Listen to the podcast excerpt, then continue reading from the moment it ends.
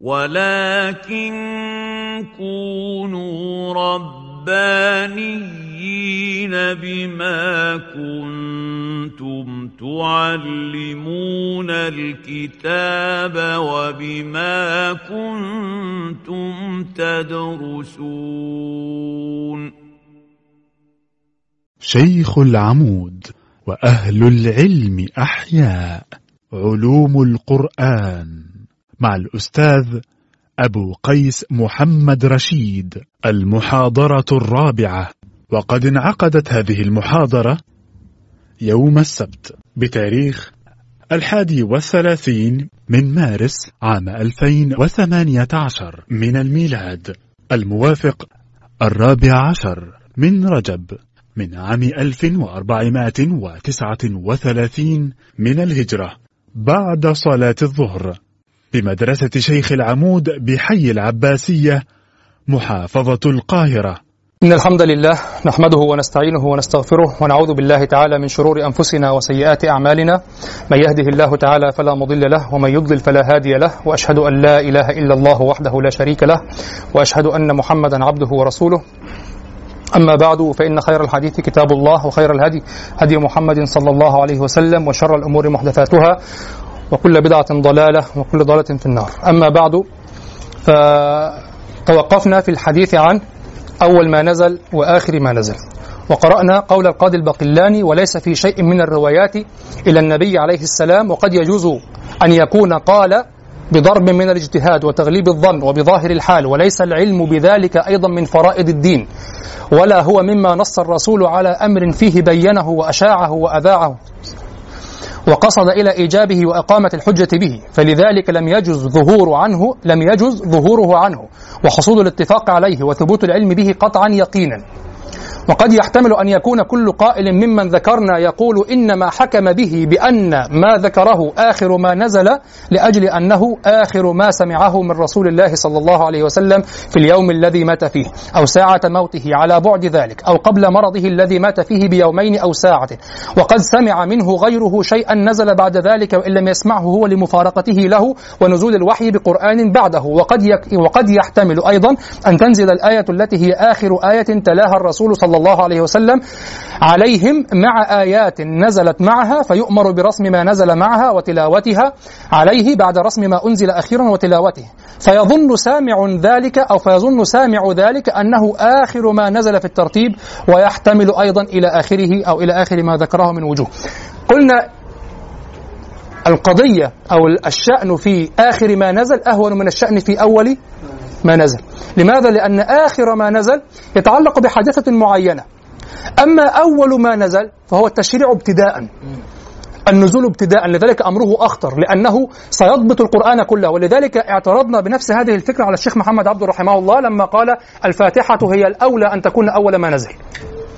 وذهب إلى ذلك مذهبا ذوقيا عقليا قال لأنها تشمل كل التشريع وتشمل كل التوحيد وتشمل كل التربية وكذا فهي أجملت القرآن ووضعت في أول المصحف قبل البقرة التي هي أطول سورة وهكذا قبل السبع الطوال. فهذا كله يشهد عنده إلى أنها أول ما نزل. الحقيقة أنهم وضعوها لأنها تحوي ما قاله فعلا. ولكنك لو نظرت بنفس هذا العيار وجدت أن اقرأ يحوي حتى الفاتحة. يعني حتى بالنظر الذوقي العقلي الذهني اقرأ أولى لأنها ستشمل أيضا اقرأ الفاتحة وفيها توجيه للأمة حتى أمة اقرأ. توجيه بالقراءة فهي الأولى. واضح؟ طيب. المهم أن الشأن في أول ما نزل أخطر من الشأن في آخر ما نزل. ولهذا الكلام فيه كثير جدا. وكما قال كل أخبر بما أخبر بما أخبر بما سمع أو بما علم أو بما بلغه.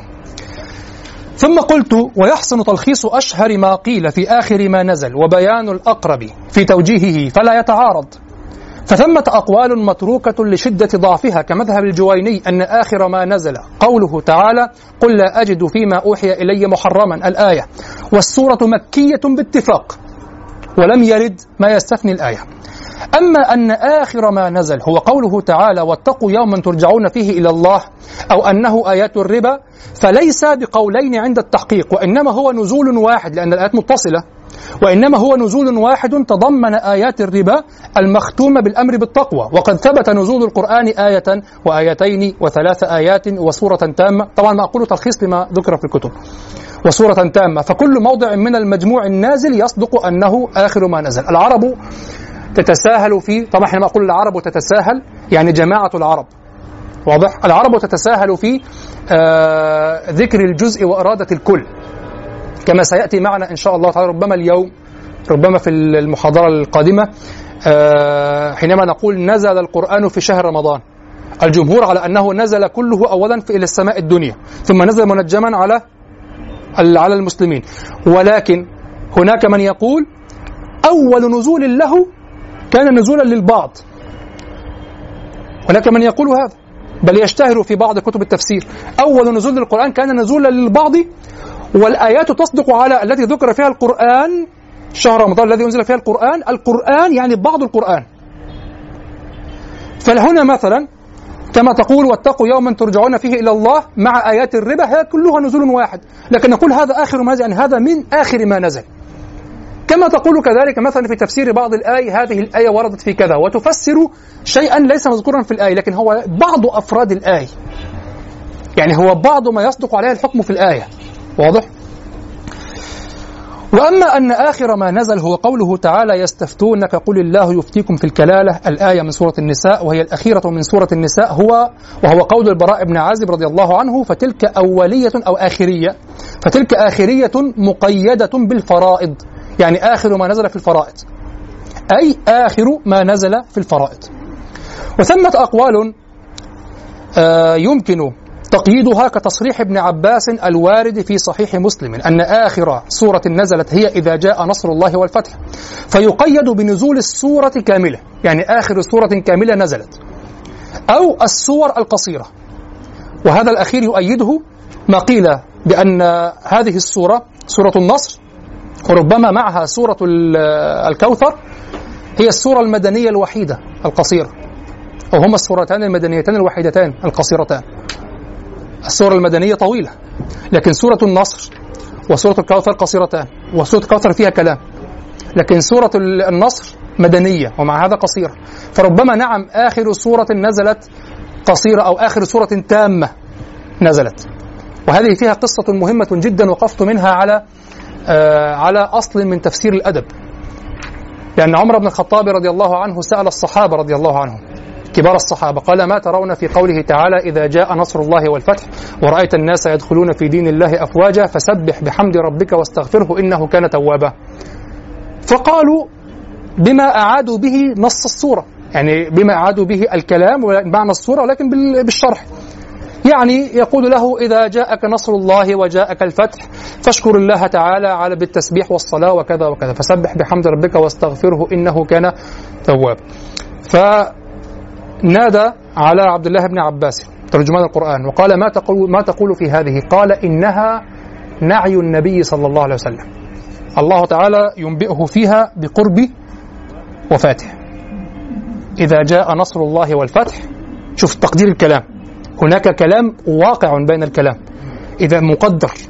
إذا جاء يحكمه السياق. ولذلك قلنا السياقات مهمة في الكلام. إذا جاء نصر الله والفتح ورأيت الناس يدخلون في دين الله أفواجا فقد تمت مهمتك وقاربت منيتك فسبح بحمد ربك واستغفره إنه كان توابا. استعد. تقشعر تقشعر منها هذا السياق. فهمه النبي صلى الله عليه وسلم عن علاقته بالله وفهمه عبد الله بن عباس عن النبي صلى الله عليه وسلم. يفهمه جمهور الصحابة؟ فقال عمر بن الخطاب وأنا فهمت منها ما فهمتها. أنه الملهم. شوف السياقات. لو أنك أخذت الصورة هكذا فقط وحدها دون مراعاة السياق وتاريخ المسلمين لن تستطيع ودون تدقيق لن تستطيع أن تفهم من مجرد الألفاظ. إذا جاء نصر الله والفتح ورأيت الناس يدخلون في دين الله أفواجا لماذا تبقى؟ فسبح بحمد ربك واستغفره إنه كان توابا استعد. خلاص. رهيبة. آه.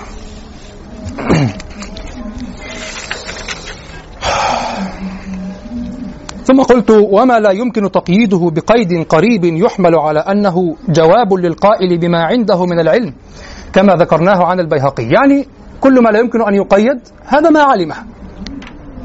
واضح. ثم قولي وكذلك منقول عن البقلاني ثم قولي وليس من الفرائض فلا مطعن به أي لم يفرض علينا تعلمه فلا ينبغي أن ينشئ الخلاف فيه طعنا على من خالف. فإنه إذا كانت مهمات المسائل المفروضة لا يطعن بالخلاف فيها إذا ساغ فما لم يفرض يكون كذلك من باب أولى. يعني إذا كانت المسائل الكبيرة جدا ترى الناس يختلفوا في النقاب نقاب واجب ولا ولا فرض واجب ولا فرض. خلاص وهم متفقون على أنه من الشريعة. لكن واجب ولا هو تضليل وكذا.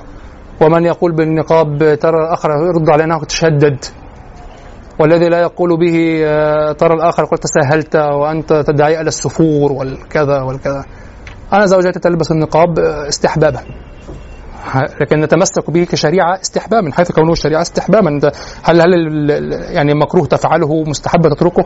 هو في النهاية له أوجه أخرى وهو أنه من الشريعة وهو رمز شرعي ورمز ديني لابد من التمسك به وليس كل ما يدفعه المجتمع تتركه.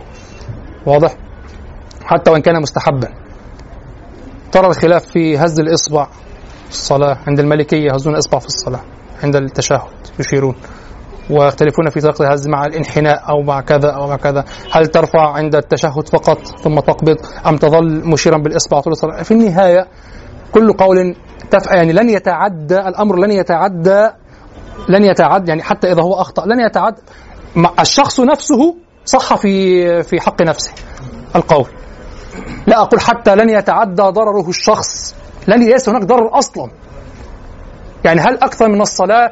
لا كما قال النبي صلى الله عليه وسلم لا يصلين أحدكم العصر إلا أه؟ أه؟ في بني قريظة. بعضهم صلى قبل الوقت بعضهم صلى بعد الوقت هناك بعد الوقت هناك. النبي صلى الله عليه وسلم لم ينكر على أحد منهم لماذا؟ مع أن صحيح صحيح الأمر متحقق في ذاته. يعني هناك قول صحيح. لكن كأنه صلى الله عليه وسلم يقول لهم صح في حقكم خلاص. لست مطالبا في كل مسألة أن تعرف أكثر مما أوصلك إليه جهدك أو سؤالك من تثق فيه. ليس ليس مفروضا عليك أن تصل إلى حق الأمر في نفسه. أن تصل إلى اليقين. المجتهد لا يصل إلى اليقين أصلا. المجتهد المجتهد المطلق الفقيه يعني أبو حنيفة وأبو يوسف ومحمد والشافعي وأحمد بن حنبل والإمام مالك رضي الله عن الجميع هؤلاء أصلا في المسائل الخلافية لا يقولون هذا يقين. لا يقولون هذا يقين ولهذا نص ابن عابدين في حاشيته وأظن في نسمات الأسحار كذلك لكن هذا في حاشيته في الحاشية. رد المختار على الدور المختار. آه، نص وقال المقلد يعتقد احتمالية صواب من قلده وليس قطعية صواب من قلده. حينما تقلد شيخا أو تقلد مفتيا أو كذا أنت تعتقد احتمالية الصواب. كما هو اعتقد احتمالية الصواب لكن الفرق أن هذا الشيخ بالنسبة إليك أنت هو الدليل مقام الدليل. والآخر دليله نفس الشرع. وكل يعتقد الاحتمالية. المسائل التي لا يقطع فيها يترجح فيها الكلام. يترجح فيها. ولهذا صبغة المذاهب هي الألفاظ المحتملة. يسخف جدا أن تقول ومذهبنا وجوب الصلاة. شوف ضحكت صح؟ مذهبنا وجوب الصلاة. مضحكة صح؟ هذا ليس مذهبك. هذا مذهب المسلمين والآخر مذهب الكفار. مذهبك وجوب الصلاة؟ لأنك تتوقع مذهبنا كذا سيذكر شيئا يحتمل الصواب. ولذلك قلت دائما القضايا في المذاهب والنزاعات وكذا و يعني عملوا الفارغين.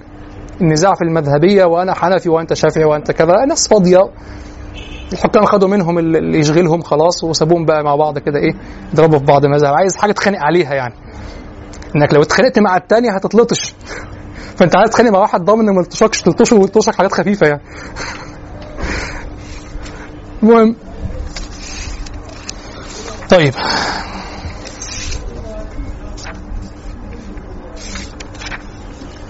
قلت ذكرت من قبل ترجيح ترتيب المصحف. أنا أختم الكلام في آه، قضية أول ما نزل وآخر ما نزل بهذه الكلمة. قلت ذكرت من قبل ترجيح ترتيب المصحف على ما نسقه الصحابة رضي الله عنهم وأنه الأولى.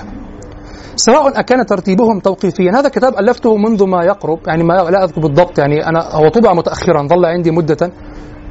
ألفته منذ أقرب من عشر سنوات تقريبا أو شيء من هذا القبيل. هذا تأتي في لغته أشياء أنا لا أرضاها الآن يعني وسأنبه عليها. وكنت أريد أن أكون كالعلماء وأنا أؤلف.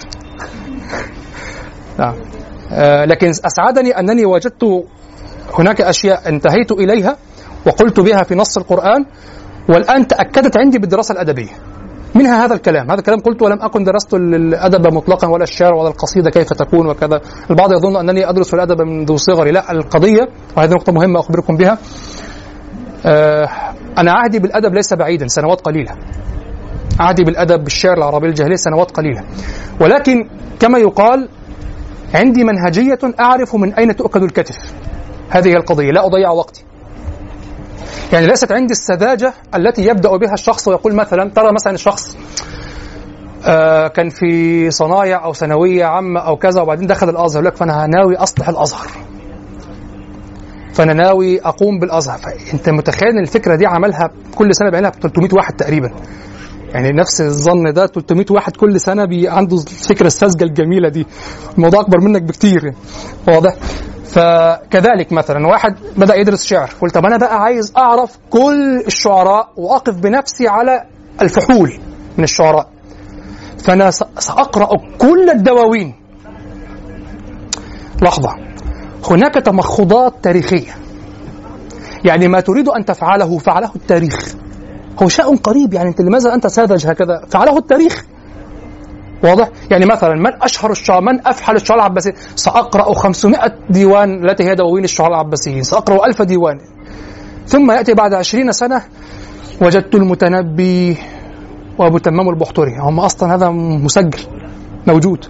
أنت تتكلم عن ألف سنة أكثر ألف سنة مرت عليك. شعرهم يطحن وقام شعراء في زمن الشاعر الواحد أخمل يخمل الشعراء يعني قالوا في البحتري أخمل يعني قتل في زمنه 500 شاعر. يعني كان في زمنه حوالي 500 شاعر ولهم سمع وصوت وكذا حينما خرج بشعره وقصائده أخملهم خلاص انطفوا. المتنبي أخمل كل الشعراء في عصره.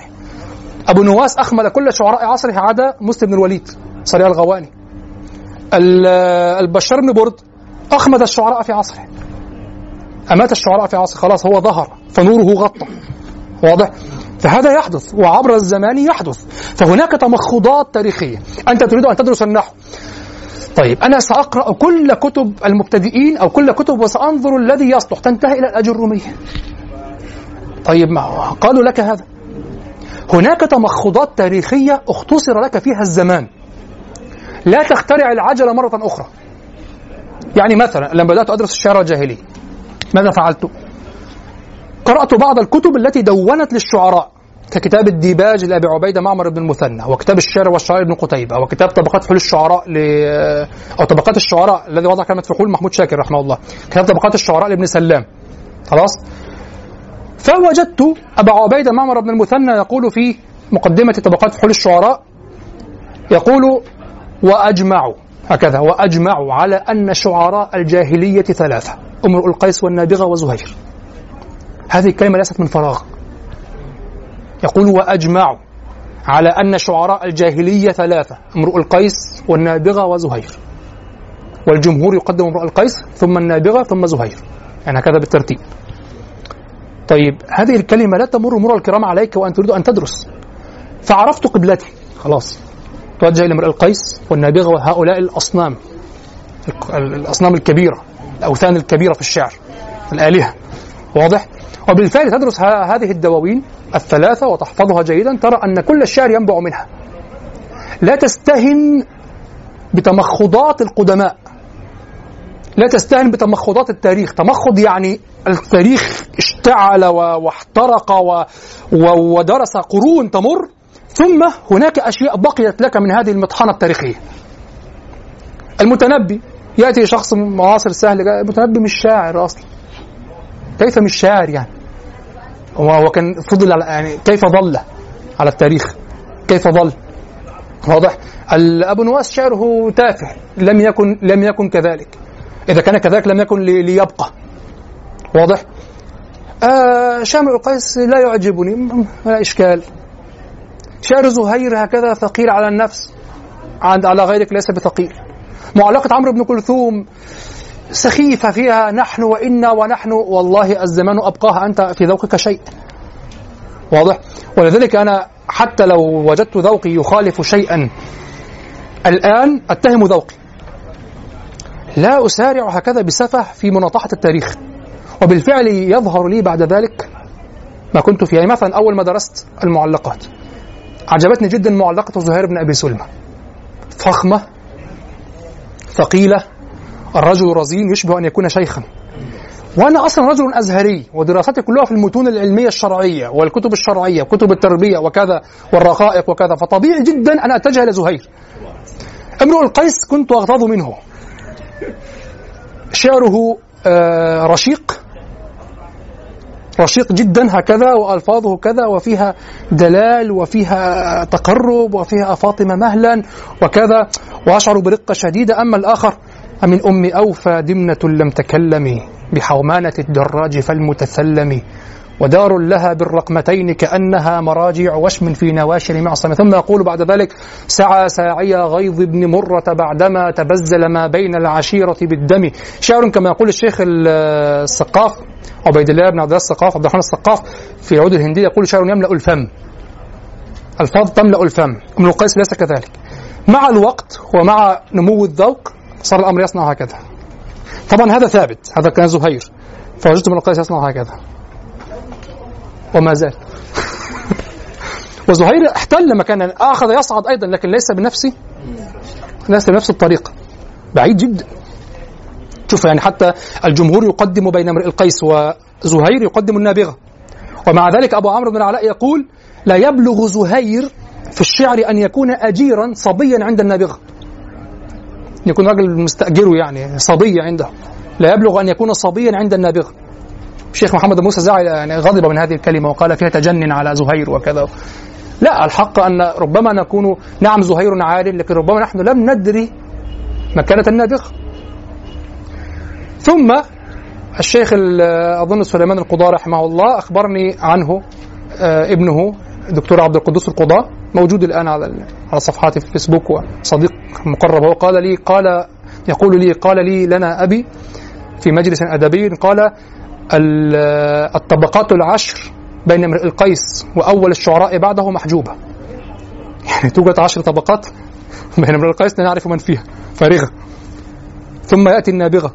مرتبة. ثم النابغة يقال في زهير لا يبلغ أن يكون أجيرا عند زهير عند عند النابغة. يقال في زهير لا يبلغ أن يكون أجيرا عند النابغة واضح؟ المهم الخلاصة هذه الأشياء تمخضات تاريخية. لا تسارع برفضها.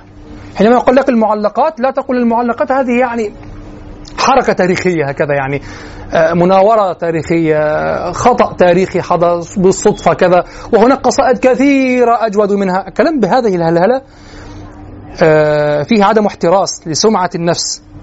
لسمعتك أنت في التاريخ سمعتك في التاريخ العلمي لابد أن تخاف جدا من التمخضات التاريخية. فكنت أعرف في كل شيء كيف أبدأه من مفصله. فحصلت سريعا. هذا هو. جئت على على امرئ القيس والنابغة وزهير درستهما ودرستهم وحفظتهم وكذا وتشربتهم جيدا. فإذا الشعر كله بعد ذلك فرع عنهم واضح؟ حينما جئت إلى العباسيين جئت إلى المتنبي وبشار بن برد إلى هؤلاء الثمانية المعروفون.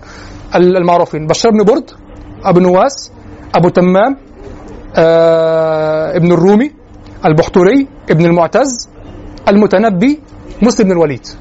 مسلم بن الوليد من طبقة أبي نواس. بشار بن برد طبقة واحدة. أول طبقة بشار بن برد وليس معه أحد. ثم أبو نواس وقالوا ليس معه أحد ويمكن أن يوضع معه مسلم بن الوليد. ثم طبقة فيها أربعة أبو تمام والبحتوري وابن المعتز وابن الرومي. ثم يأتي المتنبي بعدهم طبقة واحدة وأخمل الشعراء في عصره. واضح؟ هؤلاء ثمانية. تركز على هؤلاء. تدرس شعرهم تحفظ منه وكذا. أنت جئت إلى المفصل جئت إلى الكتف. عبرت الكتف. واضح؟ فهذا هو. هكذا في كل علم. في كل علم قبل أن تبدأ به لا تقل سأعيد سأخترع العجلة فيه. هناك أمور منتهية. قلنا نبدأ من حيث انتهى الآخرون يعني. يعني بتبسيط يعني القضية. فأنت تبدأ بداية صحيحة وتستغل أو تثمر ما أثمر عنه التاريخ ما تمخض عنه التاريخ. هذا هو. فهذه كانت آه، تعريجة أو إلمامة بهذا الأمر. فهذا الكتاب أنا كتبته ولم أكن درست الشعر وكذا ثم حينما أعدت قراءته الآن في هذه الأيام وجدت آه، أنني كنت من داخلي أؤمن بكثير مما أراه في الأدب الآن. منها هذه الكلمة. قلت ذكرت من قبل ترجيح ترتيب المصحف على ما نسقه الصحابة رضي الله عنهم أي وفق ما نسقه الصحابة رضي الله عنهم وأنه الأولى. سواء أكان ترتيبهم توقيفيا أو اجتهاديا. هذا الترتيب للصور ليس للآيات. الآيات من الله توقيفية بإجماع. لكن هذا الترتيب للصور في المصحف الجمهور على أنه اجتهادي. يعني لن يكون قبيحا تماما أن تجد المصحف أن تجد مصحفا آخر مرتبا في صوره على غير هذا الترتيب. يعني لن يجعله غير مصحف. لا هو مصحف. وهو كتاب الله. الصور منفصلة. واضح؟ ونستأنس بما هنا في تأييد ذلك. فإنه لو كان نستأنس بماذا؟ بما مر. فإنه لو كان الأمر في ترتيب النزول مقدما في الحكمة على الإطلاق لكان الوقوف على آخر ما نزل له ذات الضرورة. نريد أن نجعل آخر ما نزل في آخر المصحف. أصلا أصلا من الأول المصحف لم ينزل بهذا الترتيب. والصحابة أعلم منا بهذا الأمر. رأوا كيف نزل. هذه الآية التي في الموضع الثاني من السورة نزلت من قبل. وهذه التي في أول السورة نزلت من بعد أو نزلت بعد. واضح؟ طيب. ومع ذلك رتبوا ترتيبا مختلفا لأنهم يفهمون أن الترتيب هنا يختلف عن أو يفهمون انفصال الصور. فإنه لو كان الأمر في ترتيب النزول مقدما في الحكمة على الإطلاق لكان الوقوف على آخر ما نزل له ذات الضرورة. إذ علاقة آخر ما نزل بترتيب النزول هي علاقة الجزء بالكل. واضح؟ لأن الكلام على آخر ما نزل هو كلام على ترتيب المصحف. فلما نص العلماء على عدم فرض العلم به وكانوا تناولوه بالقول الخفيف يعني لم يشددوا فيه وأرجعوه إلى إخبار كل من المخبرين بما علمه ولما أشاروا إلى عدم التنازع فيه دلنا كل ذلك على عدم ضرورة الوقوف على ترتيب النزول. لعدم الفرق بين الجزء والكل بهذا الاعتبار. تأمل. طبعا كنت أقول أكتب تأمل عشان شبكة مع علماء يعني. آه. يا لسه في بلاوي جاية أصلا. طيب. آه كذلك تماما لا يضرك ألا تقف على الجزء على الجزء الذي أنشده الشاعر من القصيدة اولا. لأن الشاعر لما أعاد ترتيب القصيدة على آه على أساس جديد هذا الأساس هو المطلوب هو المراد عنده وإنما كان الآخر جزءا ليس أكثر. يعني الآن أنا حرت من قبل منذ عدة سنوات لما درست المؤنسة مؤنسة المجنون مجنون ليلى. حينما وجدت أن بعض أجزائها في الداخل أو أبيات في الداخل ثلاث أبيات وأربعة أبيات ترى لها أسبابا خاصة في الإنشاد خارج القصيدة. يعني مر ركب جاء من جهة الجنوب من جهة اليمن فتحدث إليهم عن ليلى فأخبروه بكذا فأنشد يقول فيأتي بثلاثة أبيات من المؤنسة. وفي موقف آخر أنشد خمسة أبيات وفي موقف ثالث وفي موقف رابع. كيف هذه في النهاية قصيدة واحدة؟ في النهاية وأنت تحفظ المؤنسة لما أنشدها المجنون آخر مرة أو في المرات الأخيرة هو أوقفك على هذه الوحدة أسبابها لا تضرك. عدم الوقوف على أسبابها لا يضرك.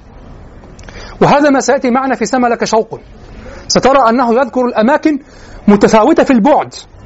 الأماكن التي يذكرها في سوريا متفاوتة في البعد عن شبه الجزيرة العربية. فيذكر ربما في الأول ما هو أبعد ثم يذكر ما هو أقرب. لأنه يرتب على حسب انفعاله وليس على حسب الترتيب الأحداث. افهموا هذا جيدا وهذا نبه عليه محمود شاكر وأطال الكلام فيه في نمط صعب. حينما تحدث عن قضية التشعيث أن الشاعر يشعث القصيدة. يعني هو يقول كلاما على المواقف وعلى الأحوال ثم هو في النهاية يجمع هذه القصة يجمع الأبيات التي قالها على نفس الوزن والروي. أو القافية في نفس في نفس هذا الحدث ويجعل منها عملا واحدا يشبه أن يكون عملا أو هو عمل لا يشبه هو عمل فني واحد ولكن يشمل هذه القصة لا على ترتيب أحداثها على ترتيب انفعال الشاعر بها. هذا ما حدث في هذه القصيدة التي تقع في 26 بيتا. هل معناه أنك توافق محمود شاكر في كل ما قال لا أنا أخالفه وأرى أنه تكلف في مواضع, مواضع كثيرة. يعني هو آه، محمود شاكر رحمه الله هذا عملاق للتذوق الأدبي بالمناسبة مضطر قبل أن أنقد قبل أن أتكلم أن أمدح وأن أثني حتى لا يقال آه، يضعف محمود شاكر. لم أرى مثله في التذوق الأدبي بالفعل. ولكن أراه سرح بخياله جدا لما أراد أن يتصور بعض المواطن. بالأخص في قوله سقنيها يا سواد بن عمرو لما قال هذا حلت الخمر وكانت حراما. ثم قال سقنيها يا سواد بن عمرو إن جسمي بعد خالي لخله. فصنع سيناريو هكذا يمكن أن يوضع في سينما يعني. يعني هو سقنيها يا سواد بن عمرو ووضعها في يده. فقال إن جسمي بعد خالي لخله. وهكذا وقسم الكلام مع الأحداث وكذا. هو صنع يعني وضع السيناريو على يعني عمل له إخراج معين. هذا الإخراج يمكنك أن تخالفه فيه. وتقول لا أنا أتخيل أصلا أن الشاعر تخيل هذه الصورة لم تقع بالفعل. ولكن أصل. أصل القصة حقيقي وقع ولكنه أصدر أو أنتج عملا فنيا. واضح؟ لكن المهم أصل الفكرة صحيح. لا يمكنك أن توافقه في كل شيء. ربما تنتقده في بعض المواطن مثلا يشتد على المرزوقية جدا جدا فربما توافق المرزوقية فيها. واضح؟ لكن في النهاية الكلام صحيح. الأصل صحيح وهو أن القصيدة لا تنشأ أو أحيانا أو كثيرا ما أو غالبا أنا لم أحرر. هي هل يحدث كثيرا أو غالبا؟ لم أحرر هذا بعد. كثيرا أو غالبا تردد مني آه لا تنشأ القصيدة قطعة واحدة وإنما تنشأ على مواقف ثم يجمعها الشاعر وهكذا في الصورة وبعد أن يجمعها الشاعر ويريد أن تكون عملا واحدا لا يضرك ألا تقف على على أجزائها وعلى أسبابها وأسباب الأجزاء وعلى الترتيب الأصلي. لا يضرك لأنه لم يشأ له أن يكون كذلك. لو شاء له أن يكون كذلك تركها أصلا. فتركها صناعة عمل مستقل. لكنه صنع عملا مستقلا قال لك هذا هو العمل الجديد هذا هو العمل الذي أريده أصلا. الآخر لم يكن عملا كان انفعالا مع الأحداث. والآن هذه الأحداث في صورة فنية أخيرة. هكذا الصورة. ولهذا انتقدت شديدا عمل الدكتور الشيخ رحمه الله الشيخ عبد الرحمن آه، حسن حبنك الميداني الذي آه، صنع كتاب آه، معارج ما اسمه اسمه؟ لحظة. معارج التفكر ودقائق التدبر. أطباء بدار القلم في سوريا ورتبه ورتب القرآن فيه على سبب النزول. فأحدث صيحة أحدث يعني إغراء جديد. القرآن كما أنزله الله. لا هو أنزله الله كما تراه الآن أصلا. شاء الله للسورة أن تكون كذلك. لا أن تتوزع. توزعت على الأحداث. ولكن رتبها الله لك لتكون الصورة كما هي. فهمتم؟ آه. ثم قلت علم في معرفة سبب النزول. نقرأ. علم في معرفة سبب النزول. وهذه القضية لها تعلق أيضا بما نقوله. طبعا أكثر من سيستفيد من هذا المجلس للأسف هم الذين حضروا الشعر. وأكثر الحاضرين لم يحضروا الشعر. هكذا أرى الوجوه مختلفة. للأسف. ثمرته في الباعث على الحكم. وتخصيص الحكم عند أرباب السبب. وحجب السبب عن التخصيص وإزالة الإشكال ودفع توهم الحصر وتعيين المبهم والمعتبر العموم دون السبب. وسبب النزول طريقه الرواية عن أهل عن أهل التنزيل. وقيل بقرائن تظهر لهم. ولفظ التنزيل سبب أو تفسير. وإن عدد المفسرون السبب فهو تفسير ولا تنافي. وإن صرح المفسر بالسببية فهو السبب. وإن صرح بها رجح بالإسناد. فإن تساويا رجح بوجوه الترجيح كالحضور. فإن لم يعلم التباعد قلنا بالنزول عقيبها. فإن علم التباعد تعدد النزول. وعكس جميعها أن يتحد السبب لنزولات فهو سبب لها. جميعا يعني. ومن بابه موافقات عمر ونحوها. مرة أخرى. طبعا أنا قلت لكم في البداية المتن مختصر جدا وفيه إلغاز. كنت مغترا بنفسي في هذا الوقت. وأريد أن أؤلف أعتقد علماء الأزهر وكذا فوضعت المتن مختصرا جدا. حتى وجدت الذين حضوني على هذه الطريقة قالوا لي لو فككته قليلا. أنتم سخنتموني يعني. ثمرته في الباعث على الحكم وتخصيص الحكم عند أرباب السبب. وكنت مستمتعا جدا بهذا الإبهام والإجمال. وتخصيص الحكم ثمرته في الباعث على الحكم. أنا بعد ذلك أتضايق من هذا الاختصار. ثمرته في الباعث على الحكم وتخصيص الحكم عند أرباب السبب وحجب السبب عن التخصيص وإزالة الإشكال ودفع توهم الحصر وتعيين المبهم. والمعتبر العموم دون السبب وسبب النزول طريقه الرواية عن أهل التنزيل وقيل بقرائن تظهر لهم ولفظ التنزيل سبب أو تفسير.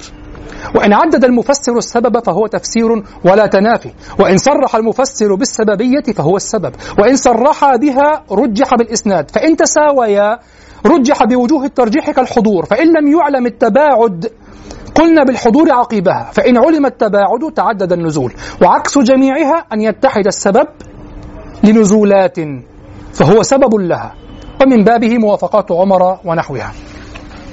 علم في معرفة سبب النزول. أشهر ما ألف في الباب كتاب الواحدي هو هذا الكتاب؟ آه لا أنا ربما تركته. آه ها هو. أسباب النزول الواحدي أنا هذا اشتريته من قديم جدا من دار الحديث لا أدري إذا كان مطبوعا الآن يعني أو إذا كان موجودا عندهم غالبا موجود ولا أدري إذا كانت أفضل الطبعات أنا اشتريته التي كانت أمامي يعني.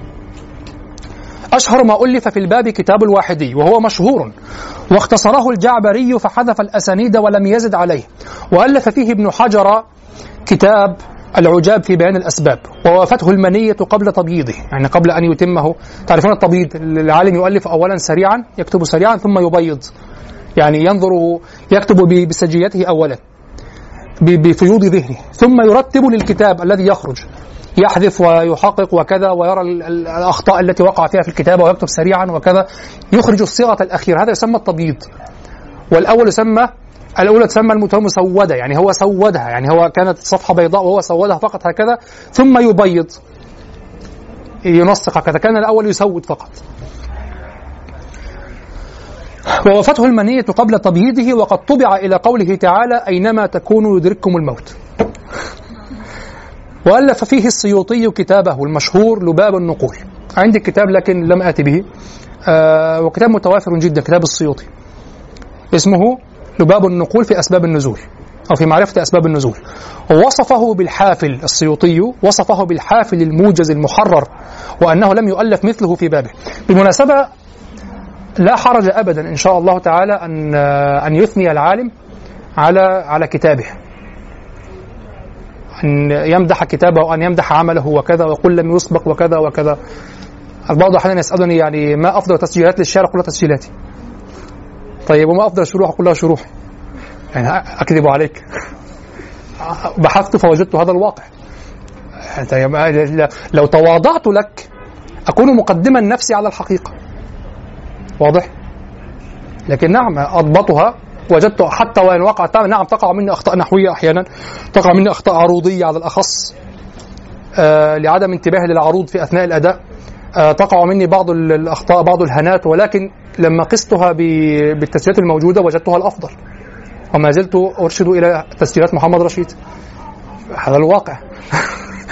ماذا أقول؟ وإلى الشروح. أما شروحي فلا يقرب منها شرح أصلا. هذا الواقع. ماذا أفعل؟ لأن الشروح الأدبية غير موجودة أصلا. أصلا. واضح؟ فإذا انتبه الناس إليها وبدأت المنافسة. هذا شيء آخر.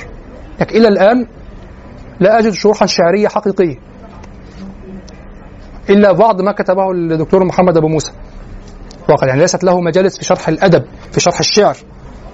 لا لكن ينبغي نحن أن نقوم بذلك يعني. نعم. ولذلك أنا أحرص على أن آه على أن يخرج المنافسون بسرعة. بسرعة. أنا لا أحب جو الأستاذ والطالب هذا أكرهه أبغضه أبغضه جدا. جو الأستاذ يظل استاذا والطالب يظل طالبا. لا. نحن الآن في أعمار متقاربة. واضح؟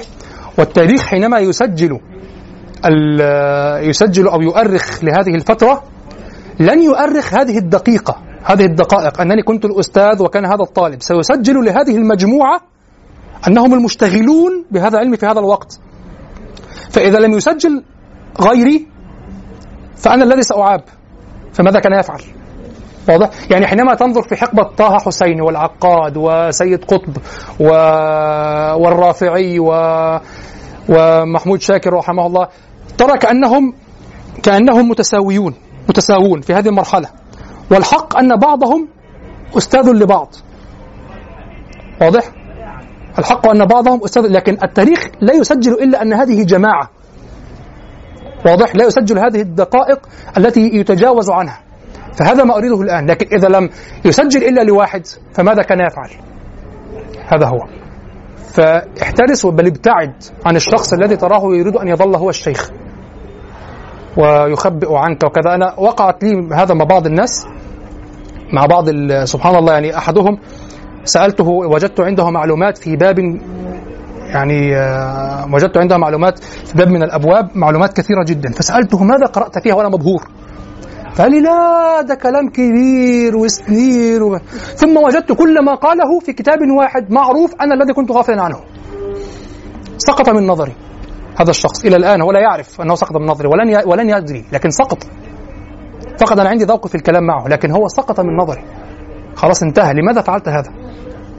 وعرفت أنه أي شخص يعرف هذا الكتاب هو سبقني فقط في هذا الباب. الآن سبقته به. لماذا قلت لي هذه الكلمة؟ فهمت؟ لا كلام كبير وكتب كتير وكذا. هذا لؤم وخبث ودناءة.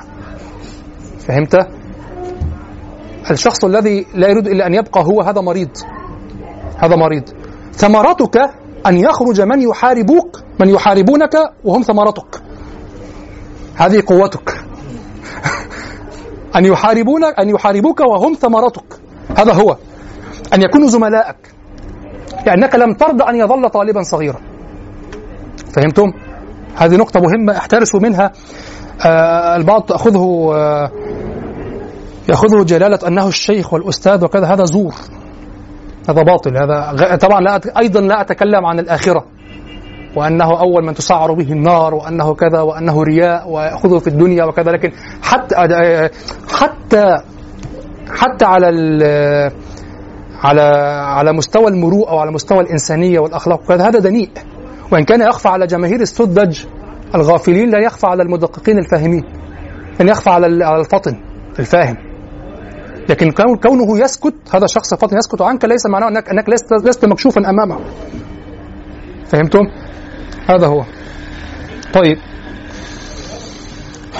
وألف فيه السيوطي كتابه المشهور لباب النقول ووصفه بالحافل الموجز المحرر وأنه لم يؤلف مثله في بابه. ربما كان كذلك. أنا لم أقرأه قصدا كله. واعلم أن أكثر النزول أو أكثر نزول القرآن دون سبب. واعلم أن أكثر نزول القرآن دون سبب خاص. على ما هو الوارد أي على الصورة الواردة في أسباب النزول. طيب. أكثر القرآن بدون سبب. ما معنى بدون سبب؟ يعني ليس له حادثة معينة تنزل وإنما نزل على الحاجة العامة. ما سبب نزول القرآن؟ الحاجة العامة إلى تشريع وإلى كتاب وإلى هداية. هذا السبب العام الكبير. لكن على ما هو في هذا الباب من أسباب النزول يعني حادثة معينة أكثر القرآن بدون أسباب.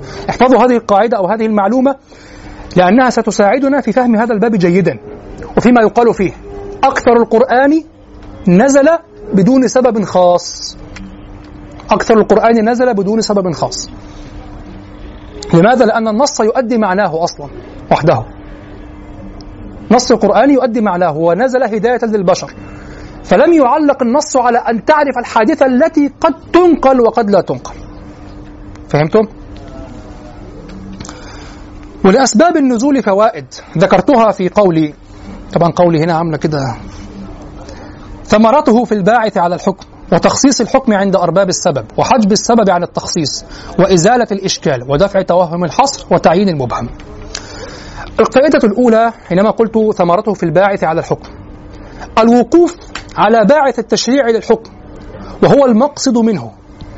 الوقوف على باعث التشريع للحكم وهو المقصد منه. الحق أن هذا يساعد على فهم يعني ما معناه ما معناه الباعث الباعث يعني سبب الحكم. لماذا شرع الله تعالى؟ ما الحكمة التي لأجلها شرع الله تعالى هذا الحكم؟ واضح؟ الحنفية عندهم أن الأشياء حسنة في ذاتها فيها حسن ذاتي قبل ورود الشرع بها بخلاف الأشاعرة الجمهور. الحنفية يقولون الأشياء فيها حسن ذاتي.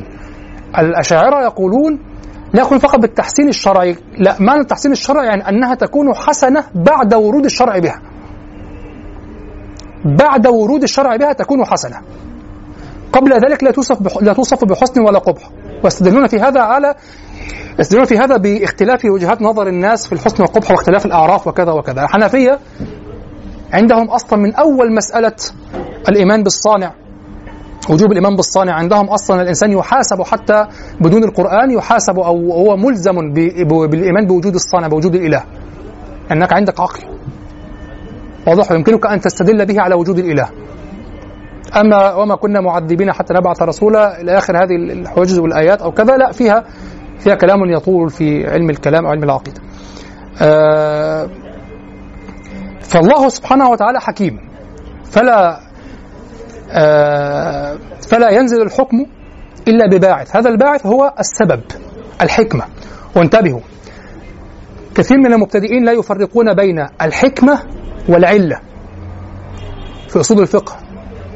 وهناك خلاف طبعا لا خلاف في التعليل بالعلة هي اسمها علة أصلا. لكن هناك خلاف في التعليل بالحكمة. الجمهور لا يعلل بالحكمة. لكن هناك من يعلل بالحكمة. ما معنى الحكمة؟ يعني أن تنظر إلى الحكمة من وراء العلة من وراء الحكم وتعلل بالحكمة مباشرة. الجمهور يرفضون هذا. لماذا؟ يقولون لولا ذلك ما وضعت العلة. ما العلة؟ العلة وصف منضبط. يعني مثلا مصافحة النساء. تفضي إلى شهوة إذا كان كذا أو تفضي. طب شخص يقول أنا اعتدت مصافحة النساء ولكن دون لا يعني الحكمة هنا أو الحكمة تشرع لأجلها الحكم لا تتحقق وهي أننا الشهوة أو كذا أو كذا أو كذا. نقول لا. الشرع وضع لك علة التي هي وصف منضبط مناسب. يتحقق به الحكم وتتحقق به الحكمة. والعلة تعم. وإن رأيت أن الحكمة من ورائها تتحقق. أو أن الحكمة أو أن الحكمة تتحقق بدونها. هذا قسم أقصد. فوضع لك. إذا كانت امرأة أجنبية شابة يشتهى مثلها لا تصافح. هذا وصف منضبط صح؟ ربما تكون امرأة شابة أجنبية واضح وتصافحها ولا تثار شهواتك ولا ذريعة ولا شيء. لكن الحكم معلق على العلة ليس على الحكمة. وضع لك وصف منضبط ظاهر. فماذا يحدث لو أسقطت هذا الوصف المنضبط وانتقلت إلى العلة إلى الحكمة؟ ضاعت. الحكمة فضفاضة تقديرها صعب. فهمتم؟ لا وضع خلاص. وضع حد. ومن قال لك إن الأحكام العامة أو الشريعة لا تضع إلا آه لتحقيق الحكمة في كل جزئية ربما أصلا لا تتحقق أو الحكمة تتحقق في جزئية بدون هذه العلة ولكن وضعت للضبط العام لسد الباب. انتهى. واضح؟ فهذه نقطة مهمة. العامة يعلم بالحكمة لأن العامة لا يفهم إلا الحكمة. طالب العلم يفهم العلة. فرق بينهما. هنا نتكلم عن الباعث على الحكم هي الحكمة من التشريع. لماذا؟ الله سبحانه وتعالى أنزل هذا الحكم. ما الحكمة؟ فهنا ترى المثل واضحا أمامك وهو سبب النزول. ولذلك أقول يمكنك أن تقف على الحكمة من نفس النص دون معرفة سبب النزول. ولكن سبب النزول يساعدك على فهم الحكمة بسرعة. وبدون سبب النزول تحتاج إلى تدبر. فهمتم؟ هذا ما ما جد عندي في هذه المسائل بعد ذلك. أنه لا يلزم أن تعرف كان عندي حرج فقط لكن قلت كما يقولون أو كما يقول البعض. واضح؟ أو لم أنتبه إلى ما وراء كلامهم. لكن الحكمة التي تتحقق يمكنك أن تقف عليها من نفس النص. أن تتدبر هذه الشريعة وأن تتخيل هذا الحكم يطبق في الناس وأن تتخيل ماذا كان سيحدث لو أن زيد وعبيد وعمر وطارق وتامر وعفت وفلان وفلان وفلان لم يفعلوا هذا الحكم. آه كان سيحدث كذا وكذا وكذا. لا تحتاج إلى فلان لكن لو وجدت الحادثة وفلان أنت الآن أمام صورة واقعية. بخلاف النص فقط تحتاج إلى تخيل الصورة. كما أقول لك الأسباب في الأبيات والقصة وكما تحاول أن تتخيل الأسباب والقصة من الأبيات. لكن القضية ليست قاصرة على أن تعرف السبب. فهمتم؟ فكلمة الوقوف على باعث التشريع الأفضل أن تقول تيسير الوقوف إسراع الوقوف الإعانة على الوقوف على باعث تشريع باعث تشريع للحكم هو المقصد منه يعني المقصد من الحكم. الفائدة الثانية حينما قلت وتخصيص الحكم عند أرباب السبب وتخصيص الحكم عند أرباب السبب ده اختصار طبعا اختصار شخص مغرور. وهي لمن يقولون بقصر الأحكام على من وردت فيه. القاعدة تقول ماذا عند الجمهور؟ ما تقول القاعدة العبرة بعموم اللفظ لا بخصوص البعض يقول بخصوص السبب. تتعلق بالسبب فقط. وطيب وهل تقصر الحكم؟ لا يقاس عليه. يعني كيف تنقل مثلا في حادثة الظهار وكذا اللعان؟ الآيات لا هي نزلت في من نزلت فيه. وغيره قياسا. والآيات نصها لا يشمل غير من نزلت فيه. هناك من هناك عدد قليل من الأصوليين يقول ذلك. قليل بخلاف الجمهور. طيب. فمن يقولون بقصر الأحكام على ما وردت فيهم وهو خلاف المتقرر في أصول الفقه وقلت وهو خلاف المتقرر في الأصول أي أصول الفقه إذ يوقفون الأحكام على محل ورودها وهي الأسباب. فيكون السبب هو المحل الوحيد للحكم. فتقصر استفادتهم من سبب النزول على معرفة محل الحكم. يعني فائدة معرفة سبب النزول أنني أعرف أين نزل الحكم. طب هذه الفائدة نظرية جدا غير متحققة. لماذا؟ أنا علقت هنا قلت بالقلم يعني وهذا يكاد ألا يكون شيئا معتبرا في الشريعة يعني العبرة بخصوص اللفظ. ومع ذلك فلن يحتاج إلى هذا من بلغه أنها نزلت فيه. أو إلا من بلغه أن نزلت فيه. هذه نزلت في فلان. من الذي يحتاج إلى معرفة من نزلت فيه؟ الذي نزلت فيه. وأنت ماذا تحتاج؟ ماذا يف... ماذا تستفيد؟ ماذا تفيد من أنها نزلت في فلان؟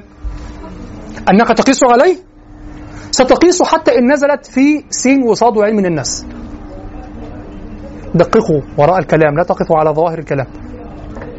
يعني هذه الآية نزلت في فلان. هناك من يقولون من الأصوليين العبرة بخصوص اللفظ أو بخصوص السبب لا بعموم اللفظ العبرة بخصوص السبب يعني هذه الآيات نزلت في فلان.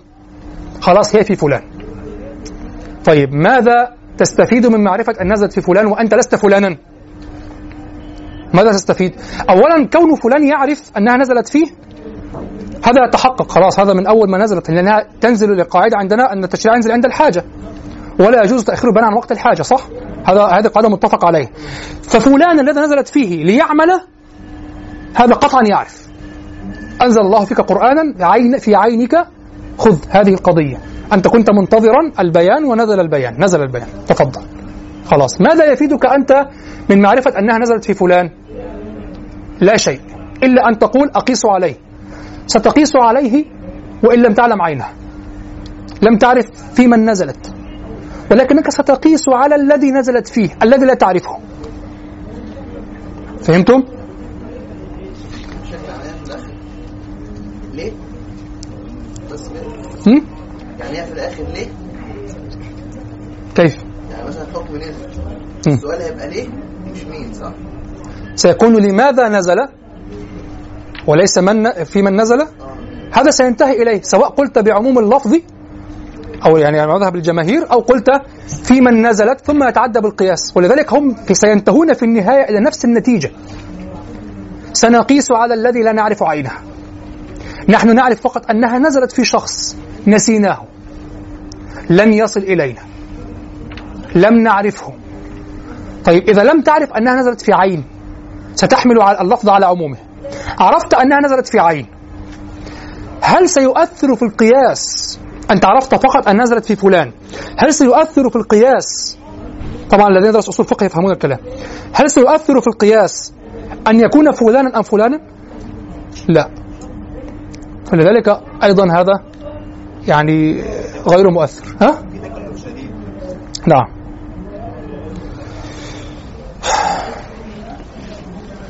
الفائدة الثالثة التي قلت فيها هو حجب السبب عن التخصيص. وحجب السبب عن التخصيص. يعني حتى الذين يقولون بعموم بعموم اللفظ. ربما يستثنى أو يخص بعض الأفراد. صح؟ فنحن نعلم أن الذين نزلت فيهم الآية أو الذي نزلت فيه الآية ينبغي ألا يكون من البعض الذي يخصص. وهذه نظرية بحتة. لماذا؟ الفائدة الثالثة أنه قد يكون اللفظ عاما ثم يأتي مخصص ليستثني منها بعض أفراد العام. فتكون معرفة السبب مفيدة في استثناء هذا الفرد الذي هو محل السبب من البعض المستثنى. يعني نزلت الآية من يفعل كذا فحكمه كذا ثم يأتي مخصص. احترس هذا المخصص ينبغي ألا يخصص الشخص الذي نزلت فيه الآية لأنه مراد من الحكم عينا. واضح؟ فتكون معرفة السبب مفيدة في استثناء هذا الفرد الذي هو محل السبب من البعض المستثنى إذ السبب قطعي الدخول في النص. طبعا هذا الكلام على غير مذهبنا الحنفي. لماذا؟ نحن عندنا العام قطعي؟ الكلام هنا على مذهب الجماهير الأصوليين وليس الحنفية. الحنفية هذا غير وارد عندهم أصلا لأن العام قطعي. من نزلت فيه ومن لم تنزل فيه العام قطعي على كل أفراده بقوة الخاص. فتكون معرفة السبب مفيدة في استثناء هذا الفرد الذي هو محل السبب. من البعض المستثنى إذ السبب قطعي الدخول في النص يعني محل السبب الشخص فلان الذي نزلت فيه الآية قطعي الدخول. مهما استثنيته من الآية من من العموم لا يمكنك أن تستثني هذا الشخص بعينه لأنه نزلت فيه فهو قطعي الدخول لا يحتمل الخروج منها. إذ السبب قطعي الدخول في النص وهذا ما قصدته بقولي وحجب السبب عن التخصيص. تعلقت على هذا فقلت أقول وهذا غير لازم لأن من نزلت فيه الآيات لا يمكن استثناؤه لأنه أول من يعمل به أول من يعمل من من يتفاعل فيه الحكم. من أول من يعمل فيه الحكم؟ من نزلت فيه. لأنه لا يجوز تأخير البيان عن وقت الحاجة فبمجرد أن يعمل فيه الحكم هو خلاص صدق عليه الحكم. كيف تفكر في استثنائه؟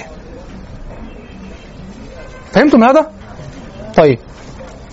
أقول هذا غير لازم لأن من نزلت فيه الآيات لا يمكن استثناؤه لأنه أول من يعمل به الحكم. وهو المقيس عليه عند من يقيدون بالسبب. يعني هو الأصل المقيس عليه.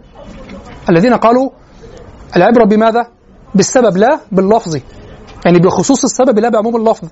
وهو المقيس عليه عند من يقيدون بالسبب ويجعلون دخول غيره قياسا. كيف يستثنى والتشريع حصل عند وقت الحاجة؟ يعني هو الذي حصلت به حكمة التشريع ابتداء فلا يتصور أن يأتي وقت ليخرج. فهمتم؟ ومن يخرجه؟ سؤال. من الذي يمكن أن يخرج سبب النزول الذي كان موجودا في عهد النبي صلى الله عليه وسلم. من الذي يستثنيه؟ بالتخصيص أو بال أو بال بالنسخ. تشريع جديد. فهذا غير مفيد بالنسبة إلينا. غير مت... نحن نستثنيه الآن. كيف نستثنيه؟ فهمتم؟ هناك كلام الدكتور فضل غالبا علقته يعني هنا غالبا لأني قرأته وأنقده. لا أوافقه. غالبا.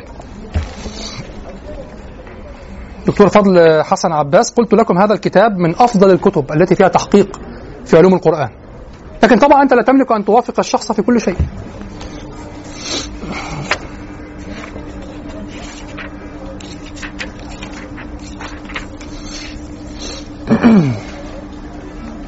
نعم. قال الفائدة الرابعة امتناع خروج صورة السبب من النص العام اجتهادا عند من يرون أن العبرة بعموم اللفظ. واعلموا أرشدكم الله أن علماء أصول الفقه رحمهم الله. رحمهم الله تعالى. عند حديثهم عن العام ذكروا أن العام قد يدخله التخصيص. طبعا هو قال علماء أصول الحنفية علماء الأصول كان الحنفية ليسوا داخلين يعني. هم الأصول أصلا. هم أصول الأصول. واضح؟ ذكروا أن العام قال الشافعي رضي الله عنه كيف حالك يا مالكي؟ رأي الشيخ آه قال الشافعي رضي الله عنه من أراد الفقه فعليه بأهل العراق أو فعليه في رواية فعليه بأصحاب أبي حنيفة فإنهم قد ألين لهم الفقه كما ألين لداود الحديد فهم؟ لكنهم يسكتون يعني. الناس أبو حنيفة أكثر الفقهاء الذين سكتوا عمن طعن فيه ولم يتكلم إلا بالفقه. رضي الله عنه. فقيه. يفهم. ويفهم أن الطعن فيه شيء عادي يعني. ذكروا أن العام قد يدخله التخصيص. هذا باستثناء الجمهور الذين هم الحنفية.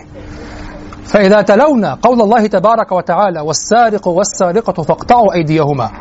وقد عرفنا أن الآية الكريمة نزلت في شخص معين ولكن ولكن قررنا أن العبرة بعموم اللفظ لا بخصوص السبب ولفظ الآية عام بلا ولفظ الآية عام بلا ريب وقد نزلت في آه وقد نزلت في شخص معين. فإذا كان العام يدخله التخصيص فهل يجوز لنا أن نخرج السبب الذي نزلت من أجله الآية؟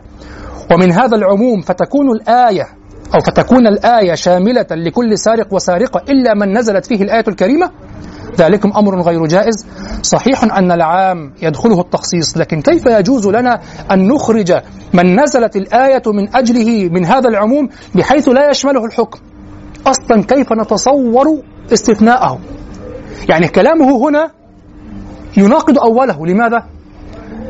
لأنه هنا يرفض عقلا أن يخرج. يرفض من جهة التشريع أن يخرج. فينبغي أن يقول فإذا لا يفيدنا معرفة سبب النزول من الذي أصلا يستطيع أن يخرج من نزلت فيه الآية أصلا؟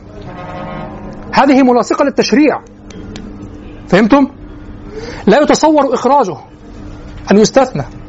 وإذا تم إخراجه في وقت التشريع دخلنا في مسألة أخرى عند الأصوليين دقيقة وهي هل يجوز نسخ الحكم قبل العمل به؟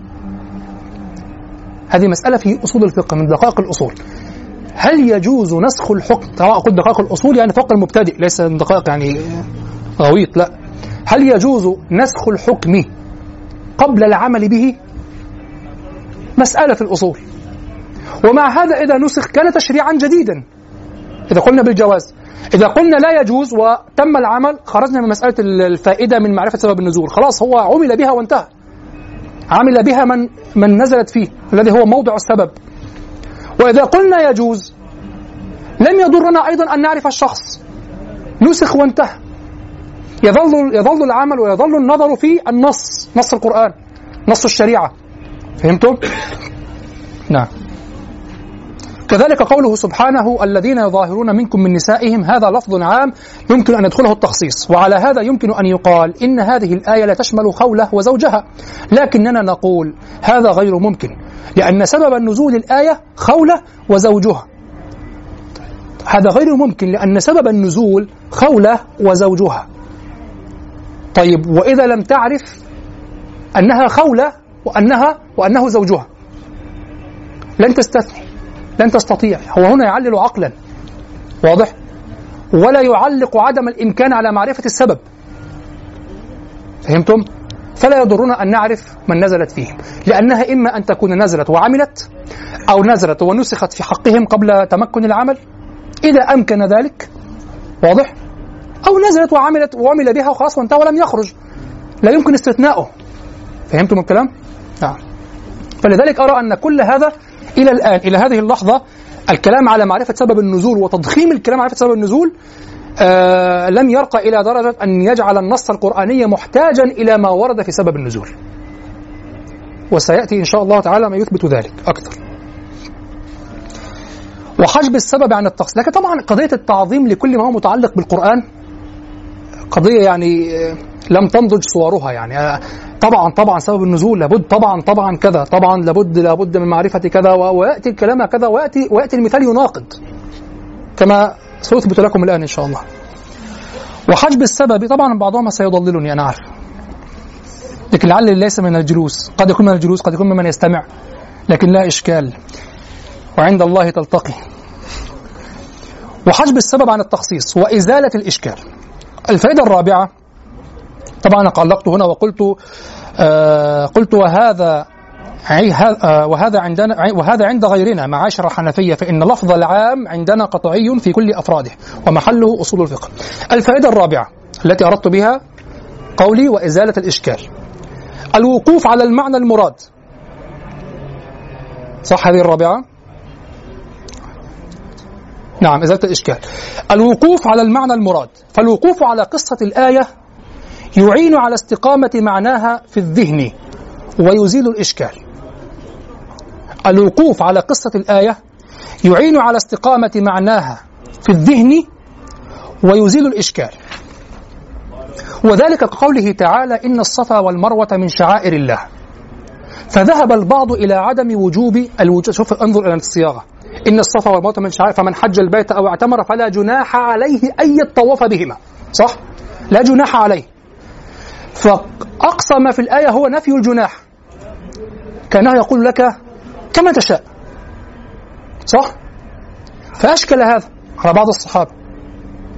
لأن المعروف الركنية أو الفرضية أو الوجوب على درجات. طبعا يفهم هذه الدرجات الحنفية. نعم. نحن نفرق بين الفرض والواجب.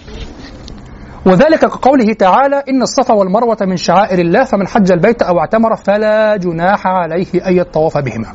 فذهب البعض إلى عدم الوجوب أو الركنية لأن غاية ما في الآية نفي الجناح.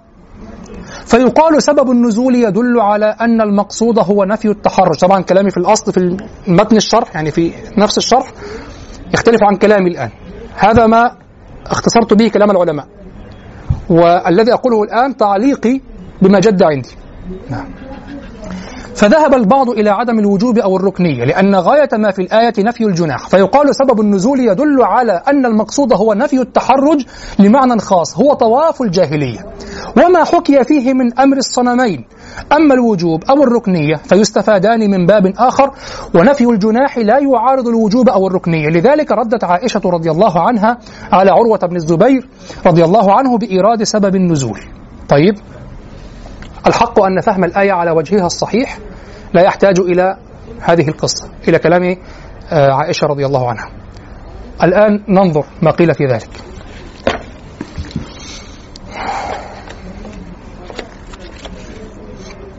نعم. الفائدة الثانية فيما ذكره دكتور فضل حسن فهم الآية وإزالة ما يبدو من إشكالات في الظاهر عند بعض الناس. لذلك نص كثير من الأئمة الأعلام رحمهم الله على أن سبب النزول يعين يعين انظر. يعين كثيرا على فهم الآية فهما صحيحا. ثم هو يقول كلاما هنا لا أوافقه عليه. يقول وعلى أن بعض الآيات لا يمكن فهمها إلا إذا علم السبب الذي نزلت من أجله. يعني قرآن متواتر مقطوع به. يوقف الله تعالى فهمه على ظني وعلى محتمل وعلى احتمال خطأ في النقل وكذا وكذا. شوف هناك أحيانا كلام يقال لا يدرى ما وراءه. تحمس أنا أراه تحمس. أراه تحمسا فعلا يعني. مع مع حفظ المقام للعلماء وللإمام والكاتب والدكتور. لكن هو يقول وعلى أن بعض الآيات لا يمكن فهمها. إلا إذا عل شوف بعض الآيات القطعية القرآن لا يمكن فهمها. إلا إذا علم السبب الذي نزلت من أجله. يعني لو جئنا الآن بآيات قطعية أقول فهمها. موقوف على بعض الآثار التي قد تصح أو فيها خلاف في صحة أو لم تصح. فهمتم المشكلة؟ طبعا بعض الأغبياء سيقول انظر يرد فهم القرآن بالسنة. أن نفهم القرآن عن طريق السنة يردها. أنت غبي. لأن الآيات التي فيها أن نرجع إلى السنة هي آيات قطعية أيضا. ثم في النهاية هناك تفصيل في تفسير القرآن ومجمل القرآن بالسنة. سترى أن تفصيل القرآن بالصلاة وكذا يحدث اطمئنان عام في صفة الصلاة وإجماع من المسلمين على الصفة وكذا. أشياء ترقى لأن تكون تفسيرا للمجمل. ثم تفسير المجمل بالظني أهون شأنا كما نص الأصوليون أهون من ماذا؟ من تفسير أصل المعنى. فهمتم؟ يعني أقم الصلاة صفة الصلاة غير مذكورة في القرآن صح؟ أقم الصلاة ربما تثبت صفات الصلاة وكذا وكذا وكذا بأحاديث ظنية الظن الغالب الظن الغالب يدعم ويتقوى بالنصوص القطعية بالنص القطعي الذي هو القرآن فهذا أهون من أن تثبت أصل معنى الصلاة أن تثبت أصل معنى الصلاة بأحاديث ظنية. لأن هذا في مقام النص القرآني. فهمتم؟ فأن كما قال هنا يتوقف يعني كما قال بعض الآيات لا يمكن فهمها إلا إذا علم السبب فكيف كان القرآن مستغنيا بنفسه؟ إذا كان السبب إذا في حال إذا كان السبب ينزل في مقام الدلالة أو في مقام الثبوت أو لم يكن موجودا أصلا أو كان ضعيفا. أو كان تقريبيا كيف تعلق نص القرآن الجليل العظيم الذي هو نص جاء قطعيا للبشر وجاء بينا تعلقه على غير بين أو على ما هو أضعف. فهمتم هذا؟ فهذا من الهنات التي يتكلمون بها أحيانا. تحمس للباب تحمس لتح... ت... ل... لإيقافك على الباب فقط ل... لتح... لتحصيل العلم لكن وراءه تجاوزات خطيرة جدا. هذا الكلام أنا أتحمل تبعاته. أنا أعرف لم يقله أحد. لكن أنا أتحمل التبعات فيه. من أراد أن يناقشني فيه فليناقش أو فليكتب وسأكتب وأرد وأناقش. لكن شوف الكلمة. بعض وعلى أن بعض الآيات لا يمكن فهمها إلا إذا علم السبب الذي نزلت من أجله. ما الفيصل؟ أن نأتي إلى القرآن كله آية آية وبكل ما نزل ما ورد فيه من أسباب النزول وأن نرى كيف لن يفهم كيف لن تفهم هذه الآية إلا بسبب النزول. نرى.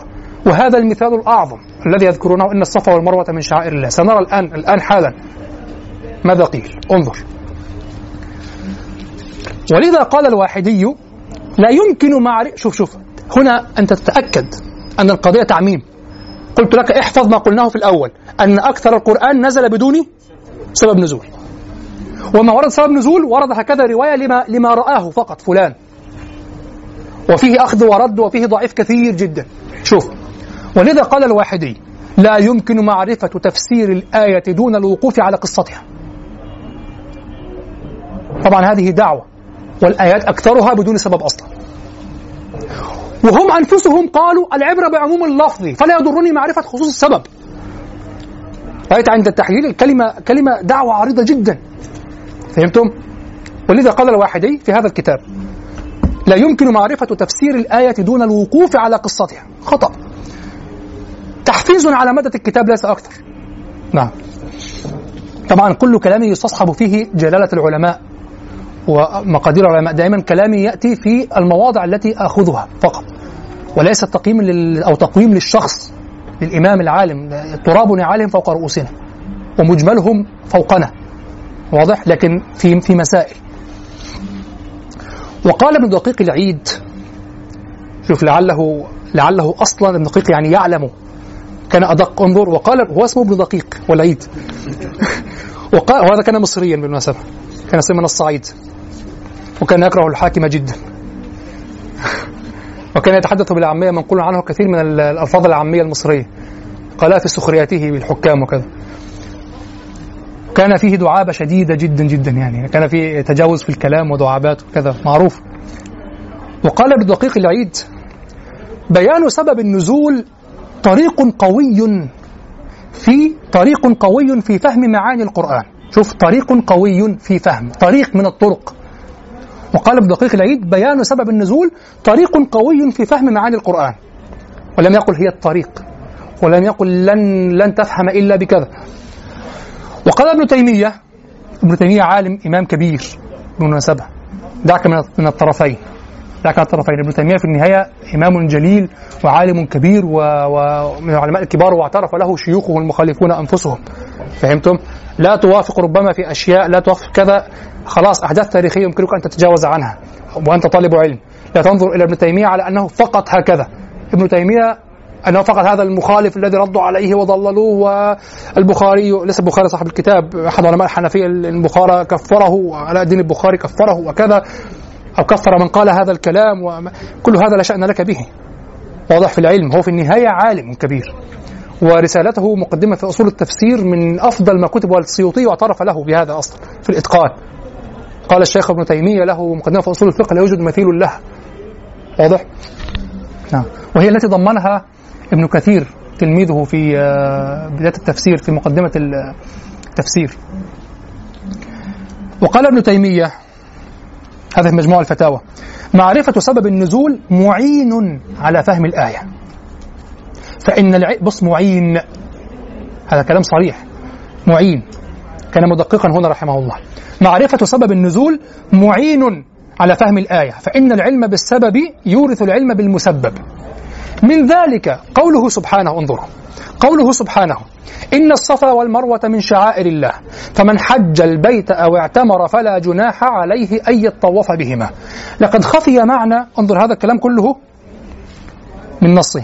لقد خفي معنى هذه الآية على عالم من علماء التابعين وليس معناه الإشكال العام على غيره. انظروا خفيت على عالم. ولو كانت لو كان فهمها دققوا في الكلام. لو كان فهمها متوقفا على فهم سبب النزول الذي عند عائشة رضي الله عنها لكانت الآية مشكلة عند الجميع وظاهرة حادثة وليس أنها أشكلت على عالم من علماء التابعين. هو عروة بن الزبير. واضح؟ يعني أشكلت على عالم فقط. ووضحته له عائشة رضي الله عنها. السؤال هنا لو كانت هذه الآية يتوقف فهمها على السبب الذي تعرفه عائشة رضي الله عنها. هل كانت تشكل على عالم فقط؟ أم كانت إشكالا كبيرا عند علماء المسلمين إلى أن تخبرهم عائشة بهذا الأمر؟ لقد خفي معنى هذه الآية الكريمة على عالم من علماء التابعين. هو عروة بن الزبير رضي الله عنهما حيث روت كتب السنة عن هشام بن عروة عن أبيه قال قلت لعائشة زوج النبي صلى الله عليه وسلم وأنا يومئذ حديث السن. أرأيت قول الله تبارك وتعالى إن الصفا والمروة من شعائر الله فمن حج البيت أو اعتمر فلا جناح عليه أن يطوف بهما. فما أرى على أحد شيئا ألا يطوف بهما؟ فقالت عائشة انظروا. فقالت عائشة رضي الله عنها كلا لو كانت كما تقول كانت فلا جناح عليه ألا يطوف بهما. أوقفته على النص نفسه. لو كانت كما تقول كانت فلا جناح عليه ألا يطوف وليس فلا جناح عليه أن يطوف بهما. لو كانت كما تقول لكانت ألا يطوف بهما. وكأن الآية أفسحت لنصوص أخرى أوجبت الطواف. نفت الجناح في الطواف. ولم تتعرض لماذا؟ هذه الآية أصلا حجة للحنفية في عدم اعتبار مفهوم المخالفة. شوف الكلام الحنفية مش سهلين. يعني ليس أن الآية نصت على شيء أن تثبت حتى المخالف. لا جناح عليه أن يطوف بهما. طيب وعدم الطواف؟ لا هناك جناح. يعني لا جناح عليك إن تطوفت. طيب وإن لم أتطوف وهو لم يذكر في الآية لا له حكم آخر معروف من شريعة أخرى من نص آخر.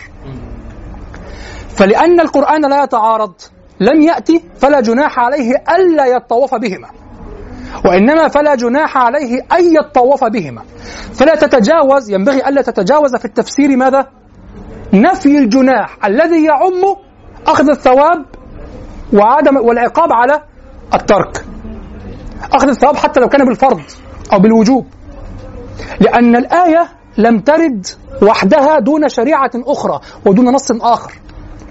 والنص الآخر فهمه من باب فهم كلية النص القرآني وليس من باب الوقوف على أسباب النزول.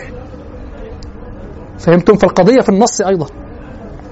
يعني لو لم نقف على هذا النص لفهمنا أيضا أن الآية لا تعني نفي الجناح فقط ولا تعني عدم إثم من ترك الطواف. لكنها ساعدتنا على الفهم بسرعة. فأصبحت عندنا نحن الآن وعند بعض من قبلنا موقوف فهم الآية عليها. وهذا خطأ. الآية كانت ستفهم بدون هذا السبب. لو دققت في اللغة كما فعلت عائشة رضي الله عنها فلا جناح عليه أن يطوف بهما. لا جناح عليك أن تطوف.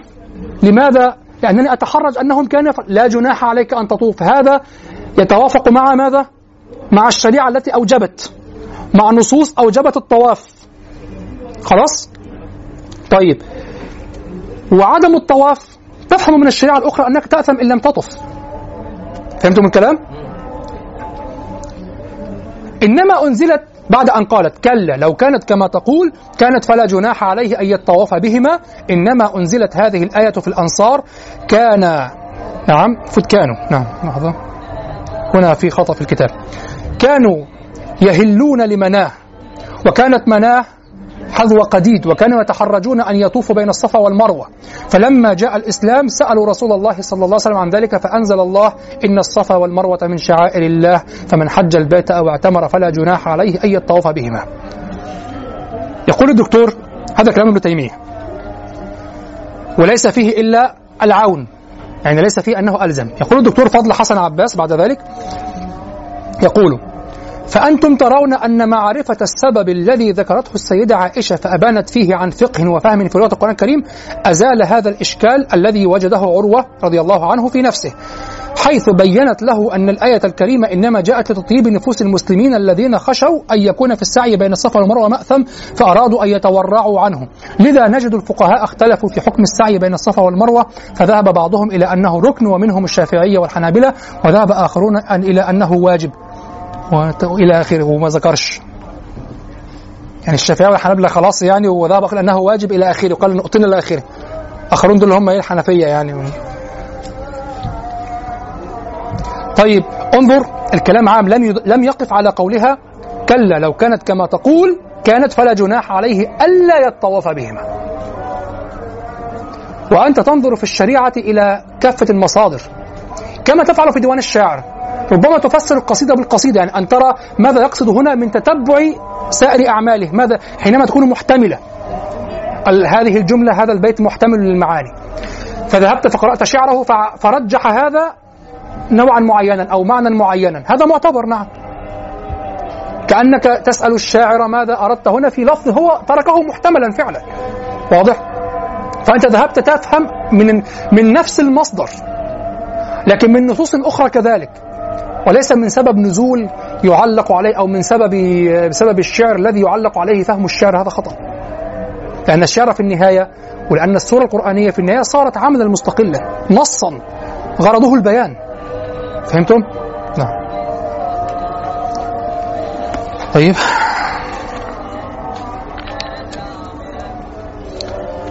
ثم قلت طبعا الآن هذه الأسباب التي ذكرتها تمت معنا الآن الباعث على الحكم وهذا يمكن يوقف عليه من النص. تخصيص الحكم عند أرباب السبب لا يمكن تخصيصه أصلا. التخصيص عند أرباب السبب يعني أن نعرف الف- الفائدة أصلا هو سيعمل به أول ما ينزل. أنت لن تخصصه لن لن يفيدك أنت شيء. وأما من يعمل به فهو سيعلم ذلك ضرورة لأنه القاعدة الأخرى في الأصول لا يجوز تأخير بين عن وقت الحاجة فوقت الحاجة قد أتى. وإذا نسخ في حقه خلاص ارتفع. فهذا أيضا لا لا وجود له. وحجب السبب عن التخصيص من يخصصه؟ إذا كانت الشريعة في عصره فلا إشكال. إذا كان من بعده لا يتأتى التخصيص أصلا. إذا تمكن من العمل به. وإزالة الإشكال هو تقريب للمعنى وليس وليس تعلق للمعنى لمعنى الآية أو لفهم كما قال دكتور فضل عباس أن يتعلق أو يتوقف فهم الآية من حيث نفسها على على السبب. نعم. ودفع توهم الحصر. ألم أتعرض إلى هذا؟ آه والمعتبر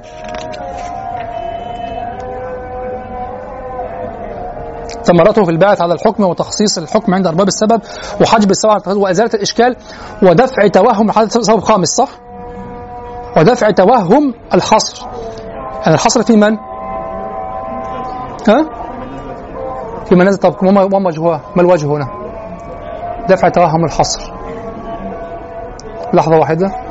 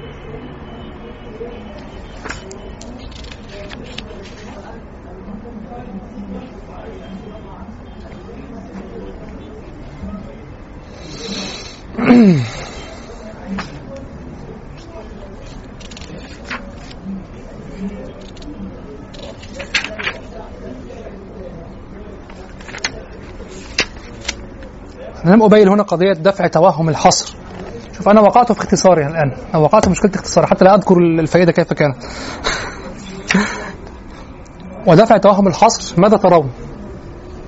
توهم الحصر في من؟ أن ندفع توهم الحصر في سبب النزول؟ كيف؟ يعني معرفة. معرفة ال... ال- النازل فيه يدفع توهم الحصر في السبب يعني أن نرى مثلا أن نرى أن حاله يمكن أن تقع فيه وفي غيره أن نقف على العموم اللفظي هذا يحتاج إلى السبب. هذا بعموم اللفظ. هذا في النص. م? حتى لا نفهم انها حاجة خاصه بيه ونقيس عليها اي حاجة كيف؟ زي الثانية يعني معرفة سبب النزول يدفع توهم الحصر في شخصه. أنا أحيانا أتذكر يعني عهدي بها سنوات طويلة. أنا اختصرته اختصارا. أضرني أنا آه، دفع توهم يعني أن أن يعلم من سبب أن يعلم من سبب ال- النزول أنه لا ينحصر فيه. كاللعان مثلا يصدق على عليه وعلى غيره. مثلا. لا هذا يعرف من من موضع النزول نفسه من من موضع الحكم المنصوص في الآية. من فعل كذا وكذا.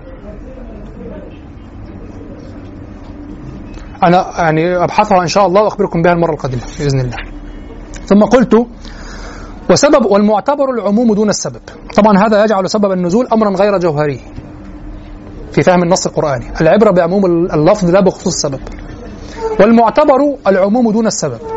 مسألة محلها علم أصول الفقه وإنما وردت في هذا الباب من علوم القرآن لتعلقها بأسباب النزول.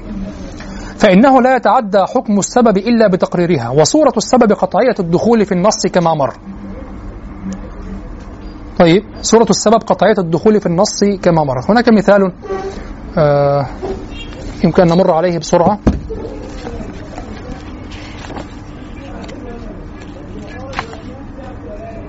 نعم انظر هنا شوف. عن عبد الله بن مسعود رضي الله عنه هذا في البخاري ومسلم. عن عبد الله بن مسعود رضي الله عنه أن رجلا شوف انظروا من هذه الأشياء تعلمون أنه هناك مرحلة من التحقيق لم تتم. يعني وقع توقف عند مثلا الجمع وكذا مثلا عند كما في الشعراء دواوين الشعراء. دخلت على آه، أحدهم مرة في مكتبة فقال لي انظر هذا البيت لعنترة يقول كذا وكذا قلت له البيت جميل لكن عنترة لم يقله. فقال لا عنترة قاله ولمعت عينه هكذا يعني. آه قلت أنا أحفظ ديوان عنترة وعنترة لم يقله. فقال لي لا والله قلت والله عنترة لا يقوله عنترة لا يقول هذا الكلام. فقال لا في الديوان. وخرج وأتى بالديوان وكذا ففتح على البيت. قلت له ارجع صفحات قسم المنسوب الموضوع. واضح؟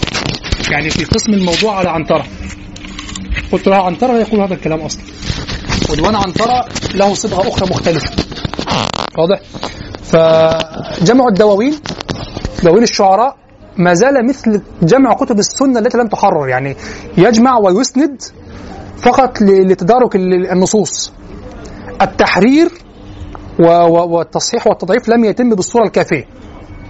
واضح؟ أو لم يتم الجمع بالصورة الكافية وكانت أحكام القدماء كثيرة. واضح؟ كذلك في كما هذا في السنة كذلك في الشعر. جمع شعر الشاعر لكن لم يحقق وينقح بالنقد الداخلي كما تم في نقد السند.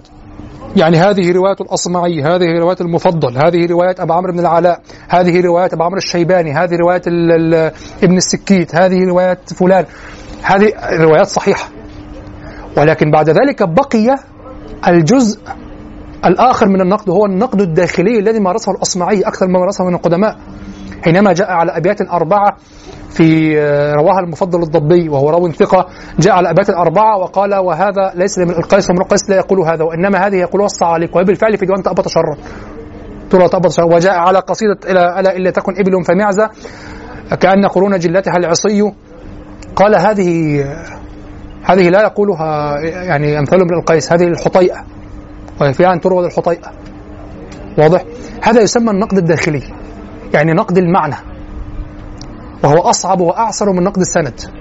هذا لم يتم في الدواوين. للأسف الشديد. واضح؟ كذلك في علوم القرآن.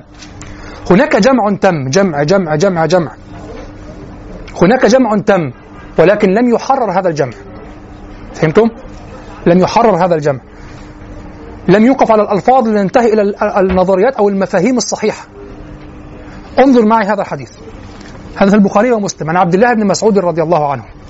أن رجلا أصاب من امرأة قبلة.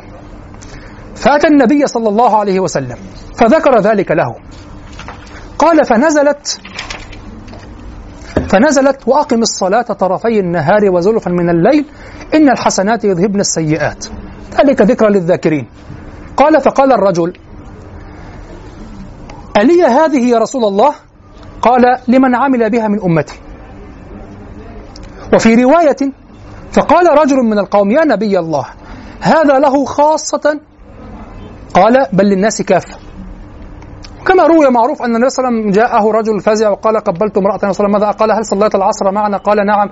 قال فإن الحسنات يذهبن السيئات. النبي صلى الله عليه وسلم كان كان أرأف بأمته من البشر. واضح؟ يعني آه، بعض إخواننا لفت هذه اللفتة الجميلة قال انظر إلى العباس يجلس خلفه على الناقة. خلف من؟ يعني ملاصق لمن؟ النبي صلى الله عليه وسلم وجاءت هذه المرأة الوضاءة ذات الوجه الجميل وهو ينظر إليها والنبي صلى الله عليه وسلم يصرف وجهه فقط هكذا يعني هو النبي صلى الله عليه وسلم يفعل وجهه هكذا وهو يفلت وجهه لينظر فهو يفعل يجح هذه يد من؟ فضل بن عباس فضل بن عباس فهو يلفت وجهه هكذا أنا ماذا قلت؟ قلت الفضل. لا الفضل بن عباس رضي الله عنه.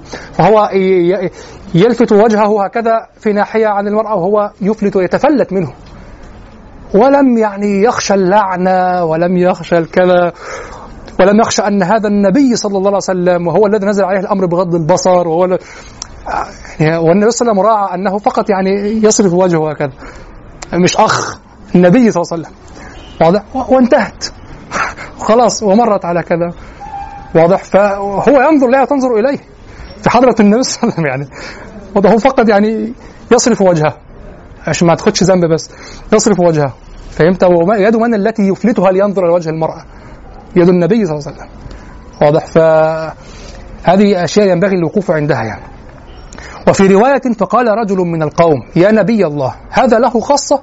قال بل للناس كافة انظروا إلى هذا النص فيه سر خطير. هل يجوز تأخير البيان عن وقت الحاجة؟ لا. حدث حدث معين. رجل أصاب من امرأة قبلة فجاء إلى النبي صلى الله عليه وسلم فزعا. قال قبلت يا رسول الله كيف أفعل؟ فنزلت وأقم الصلاة طرفي النهار وزلفا من الليل إن الحسنات يذهبن السيئات. واضح؟ ذلك ذكرى للذاكرين. ذلك ذكرى للذاكرين طب أين العموم في هذا اللفظ؟ اللفظ للنبي صلى الله عليه وسلم الخطاب للنبي صلى الله عليه وسلم. ولكن القاعدة التي عندنا أن الخطاب له خطاب للأمة. هذا سبب نزول أو غير سبب نزول؟ سبب نزول. هل النبي صلى الله عليه وسلم نبه ووضح أنها ليست له قبل أن يسأله الرجل؟ وإنما سكت عند العموم. تفهمون الكلام؟ يعني رجل جاء إلى النبي صلى الله عليه وسلم قبلت امرأة يا رسول الله فأنزل الله تعالى وأقم الصلاة طرفي النهار وزلفا من الليل إن الحسنات يذهبن السيئات. الحسنات التي تفعلها بالصلاة تذهب السيئات التي فعلتها. خلاص؟ ذلك ذكرى للذاكرين. فقال الرجل شوف خلاص انتهت هنا انتهت. فقال الرجل ألي هذه يا رسول الله؟ قال لمن عمل بها من أمتي. قبل أن يسأل الرجل وفي رواية أن رجلا من أن رجلا من القوم قال يعني قام فقال يا نبي الله هذه هذا له خاصة؟ فقال بل للناس كف. قبل أن يسأل هذا الرجل هذا السؤال سكت النبي صلى الله عليه وسلم. والقاعدة المجمع عليها عندنا لا يجوز تأخير البيان عن وقت الحاجة. صح؟ ركزوا معي. هذا كلام خطير. القاعدة عندنا أنه لا يجوز تأخير البيان عن وقت الحاجة. فكون النبي صلى الله عليه وسلم يسكت عند نص الآية وعند عموم هذه الآية فمعناه أنه لا حاجة لأنه سيفهم من عمومها أنه للناس. فلما سأله سائل وظن أنها خاصة وضح له هنا أصبحت هناك حاجة فوضح له أنها للناس كافة ولو لم يسأله لم يقع توضيح لأن اللفظ عام ومع هذا يعد هذا سببا للنزول. وسيأتي من يقول وهذا تفهم به الآية. لا تفهم به الآية. الآية أوضح من أن تشرح بهذا. فهمتم؟ بالعكس نحن نستغرب الآن السبب مع صح؟ أنا أشعر باستغراب السبب مع الآية. تشعر كأنها من جنس آيات تنزل هكذا ابتداء. عامة بدون سبب. لها سبب لكن السبب غير معتبر. انظر سبب. نزلت به آية عامة جدا حتى أنك لا تلحظ أن هناك سبب أصلا. لأن العبرة باللفظ لأن النص يستقل بالبيان. فهمتم؟ لابد أن نحرر هذه المواضع أيها الإخوة لا أن نقف فقط على ما يقال وأمين أمين كما يقال أمين خلاص هم صح صح صح صح. أمين عند المسلمين يعني صح. أمين خلاص أنت أنت قلت صواب. لابد أن تحرر لكن أيضا لا تحرر بغرور.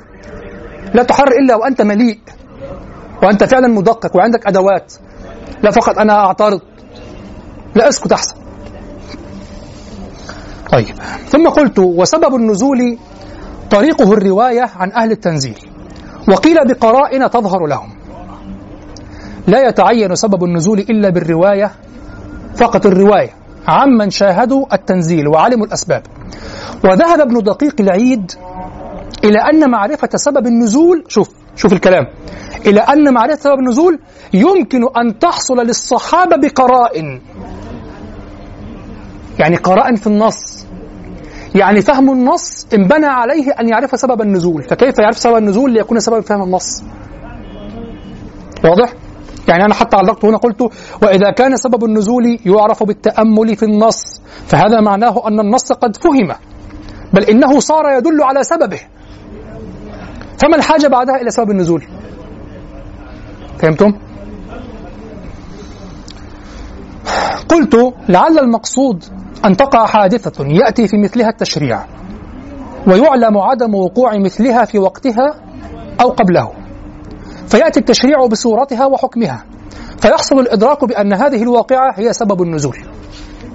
لعل المقصود أن تقع حادثة يأتي في مثلها التشريع ويعلم عدم وقوع مثلها في وقتها أو قبله. فيأتي التشريع بصورتها وحكمها فيحصل الإدراك بأن هذه الواقعة هي سبب النزول. يعني وقعت واقعة كما هذا له صدى عند حتى بعد التشريع. آه عمر عثمان في عهد عثمان رضي الله عنه جيء بالحارث ب- ب- بالشاعر الذي هو من؟ الشاعر الواقع ده اسمه إيه؟ الحارث بن ضابع شاعر وقح قذر يعني. آه آه، هذا مذكور في طبقات فحول الشعراء. هذا الذي قتل ال- الحجاج ابنه.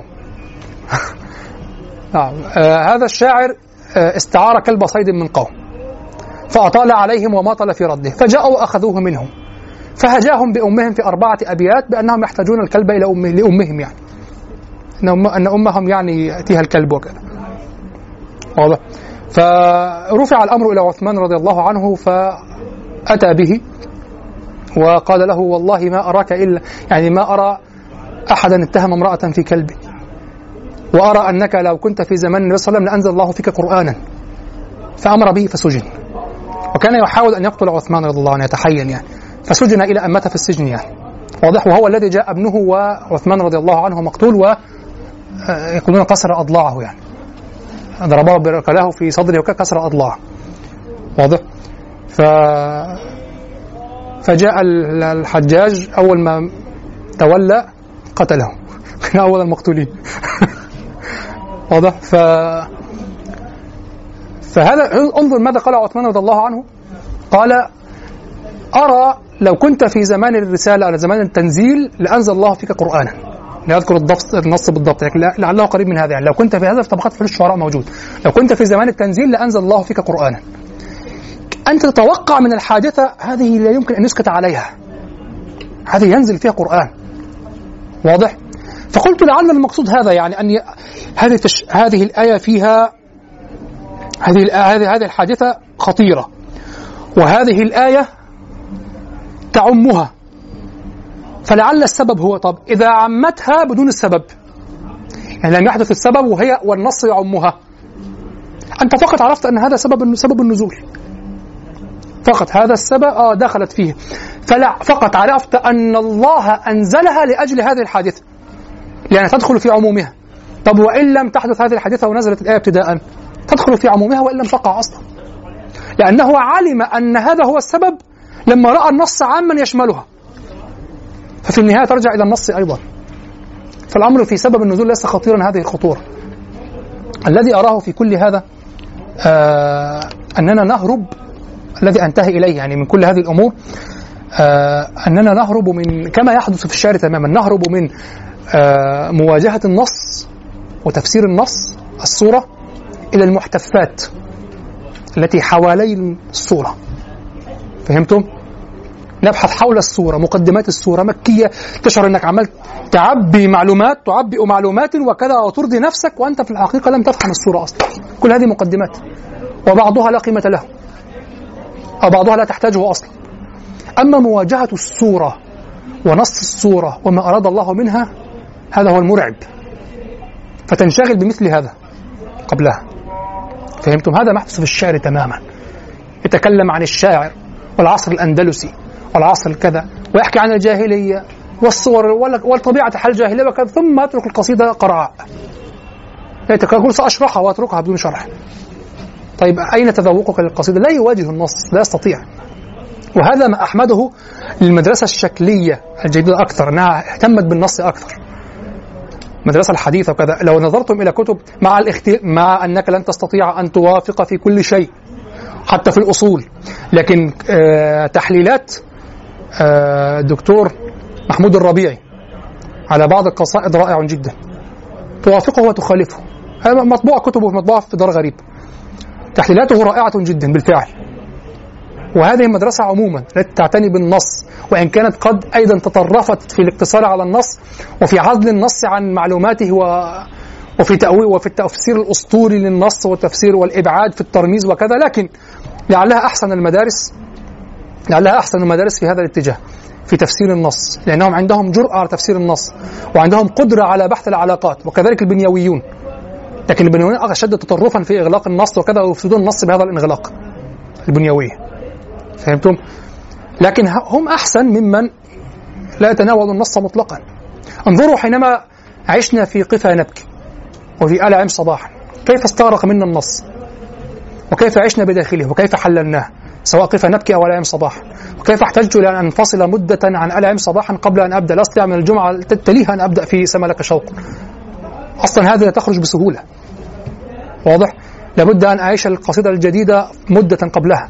وهي بالكاد يعني أنا حصلت معي في هذه الفترة بالكاد. هذا هو الأدب وهذا هو التفسير في القرآن بعد ذلك أن أن تفسر القرآن. انظر الأمة التي ينبغي أن تكون منتجة وأن تكون كذا وأن تكون كذا مر عليها كل هذه القرون وفي النهاية لا تجد إلا الزمخشري وابن عاشور. الزمخشري والطاهر بن عاشور.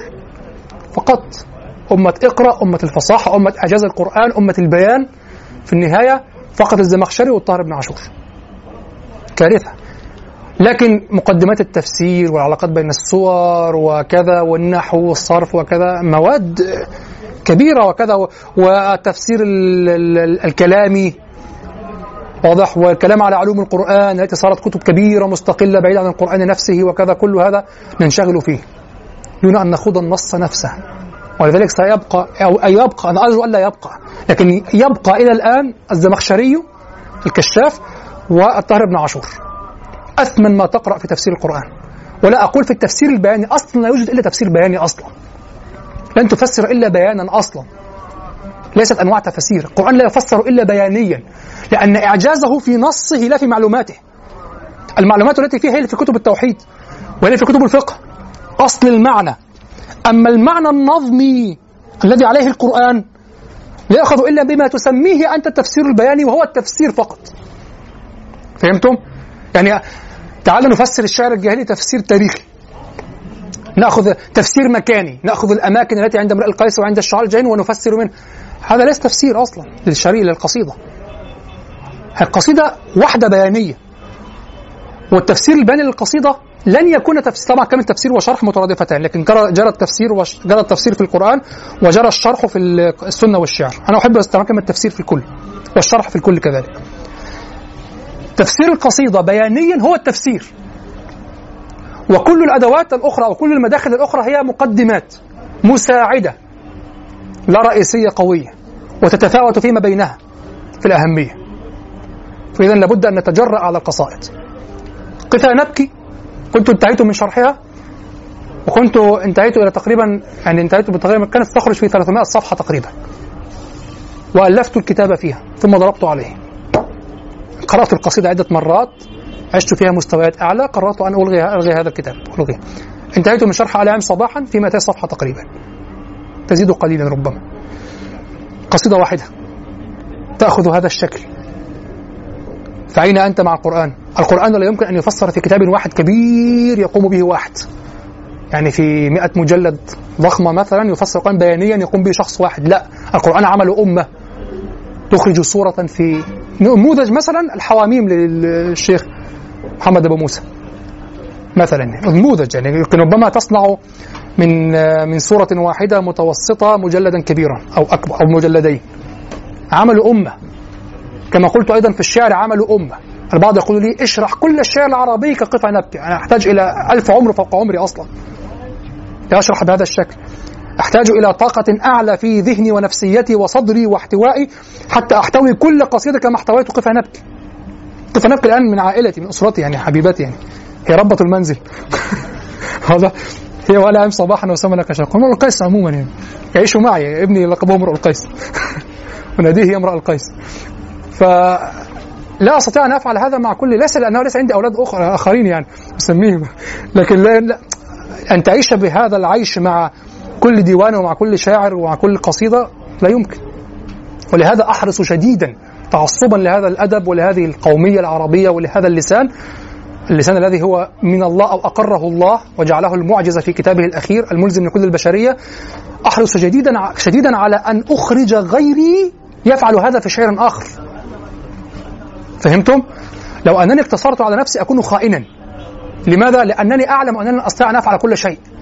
لابد أن يخرج آخرون يفعلون هذا مع القصائد الأخرى. يمر جيل هذا الجيل يكون قد أنتج كل هذه الطبقة الجاهلية القديمة. هنا تستطيع أن تقول ان أن تستبشر بمرحلة أخرى لهذه الأمة الإسلامية. وصدقني حين تعي الكتاب جيدا الذي هو القرآن حين تفهم القرآن جيدا سيكون كتابا ممنوعا. إذا فهمت القرآن جيدا ممنوع. سيكون كتاب ممنوع. لأنه خطير. خطير جدا. لا يمكنني أنا أنا كما أتلهى بالشعر حينما يضيق صدري لا يمكنني أن أفعل هذا مع القرآن. لماذا؟ لأنني أعلم أنه خطاب جاد على قوة بيانه. لا أستطيع أن أتمتع متعة بيانية بلاغية صرفة إنه كتاب شديد. يستنهضك أن تقوم وأن تفعل. واضح؟ بيانه موجه. وليس للمتعة. يعني ليس كما في الشعراء معناه متعلق بهم وأنت تحتاج يحتاج صدرك ببيانه. لا أنت تحتاج لأن تقوم وتفعل شيئا. فلا أستطيع أن أقرأه لأستروح. لا وأحيانا أقرأه. أتعب. بالفعل. لماذا؟ أنت مختلق. أنت تشعر بعزة هذا الكتاب وما يدفعك لعمله هذا الكتاب ثم أنت هكذا. فيوم أن تفهم الأمة هذا الكتاب عن طريق الشعر القديم ولا طريق إلا الشعر القديم هنا سيخافون من هذا المصحف. لكن هم يتوحين لك المصحف عادي. لا يخافون منه ويخافون من كتب فلان. لماذا؟ لأن لغته أقرب إليك. فستفهم. أما القرآن بعيد. فلو فهمت القرآن علمت أنك هذا الشخص الذي كتب وكان يمنعون كتبه هذا نقطة من بحر هذا الكتاب. هذا الكتاب هو الذي قام بالأمة والدولة أصلا. كفاية كده. طيب. ثم قلت ولفظ التنزيل سبب أو تفسير ويتحرر بالزمان. لفظ التنزيل حينما يقال نزل في كذا هذه الآية نزلت في كذا. سبب أو تفسير يعني يحتمل أنك تريد أنه سبب أو أنك تفسر به الآية نزلت في كذا. واضح؟ ولفظ التنزيل سبب أو تفسير ويتحرر بالزمان. إذا استعمل الصحابي مادة التنزيل فقال نزلت في كذا فقد يراد به سبب النزول وقد يراد به التفسير كقولك لمثل هذا نزلت الآية فتقول في آيات الظهار نزلت في كل من ظاهر من زوجته هل أنت الآن تقصد سبب النزول؟ نحن الآن أقول فلان صديق لنا هنا يحضر معنا مثلا ظاهر من زوجته فقول نزلت فيك كذا هذه الآية أنزل الله فيك قوله كذا هل هذا سبب نزول؟ هذا تفسير. لكن إذا كان في العصر الأول فالأصل أن كلمة سبب أو يمكن أن تحمل على أنها سبب. كلمة نزلت في كذا تحمل على أنها سبب. هنا في الحقيقة أرى فائدة هذا الباب. بالإضافة إلى التيسير في الفهم فقط تيسير إعانة في الفهم. إذا وردت رواية إذا لم ترد لا أنت مع النص في مواجهة النص. مواجهة يعني ليست تحدي مواجهة يعني مواجهة. واضح في الوضوء يعني يجب غسل الوجه الوجه الذي تحدث به مواجهة. فلو شخص هنا فضل يصلع زي كده يفضل يمشي يمشي لحد ما بقى هنا كمان زي ال... كال... كالجبهة لا هنا. لأن المواجهة تحدث هكذا فحينما أقول في مواجهة النص يعني أن تعمل مع النص ليس مواجهة تحدي النص. الكلمة مسبغه بشكل آخر يعني. طيب. آه من هنا أقول تبدو فائدة هذا الباب أن تحرر المصطلحات المستعملة في كتب التفسير. بالإضافة إلى ال- ال- العون على الفهم. إذا ورد سبب وإذا لم يرد فأنت كما قلت في مواجهة النص تفهم من النص. إذا استعمل الصحابي مادة التنزيل فقال نزلت في كذا فقد يراد سب به سبب النزول وقد يراد به التفسير كقولك لمثل هذا نزلت الآية. فتقول في آيات الظهار نزلت في كل من ظاهر من زوجته وقد ذكر الزركشي في البرهان أن إطلاق النزول وإرادة التفسير هو عادة الصحابة. شوف العكس يعني كمان يعني يقولوا نزلت في كذا ويريدون التفسير. وليس سبب النزول. شوف حتى لا حتى تحترس نزلت في نزل ترى بعض الكتب تقول واختلفوا في نزول فقال نزلت في نزلت في نزلت في فترى كل هذا نزلت فيهم؟ لا هو نزلت في مثل هذا. وربما أصلا نزلت بدون سبب. ابتداء. نزلت الحكمة عموما للتشريع عموما.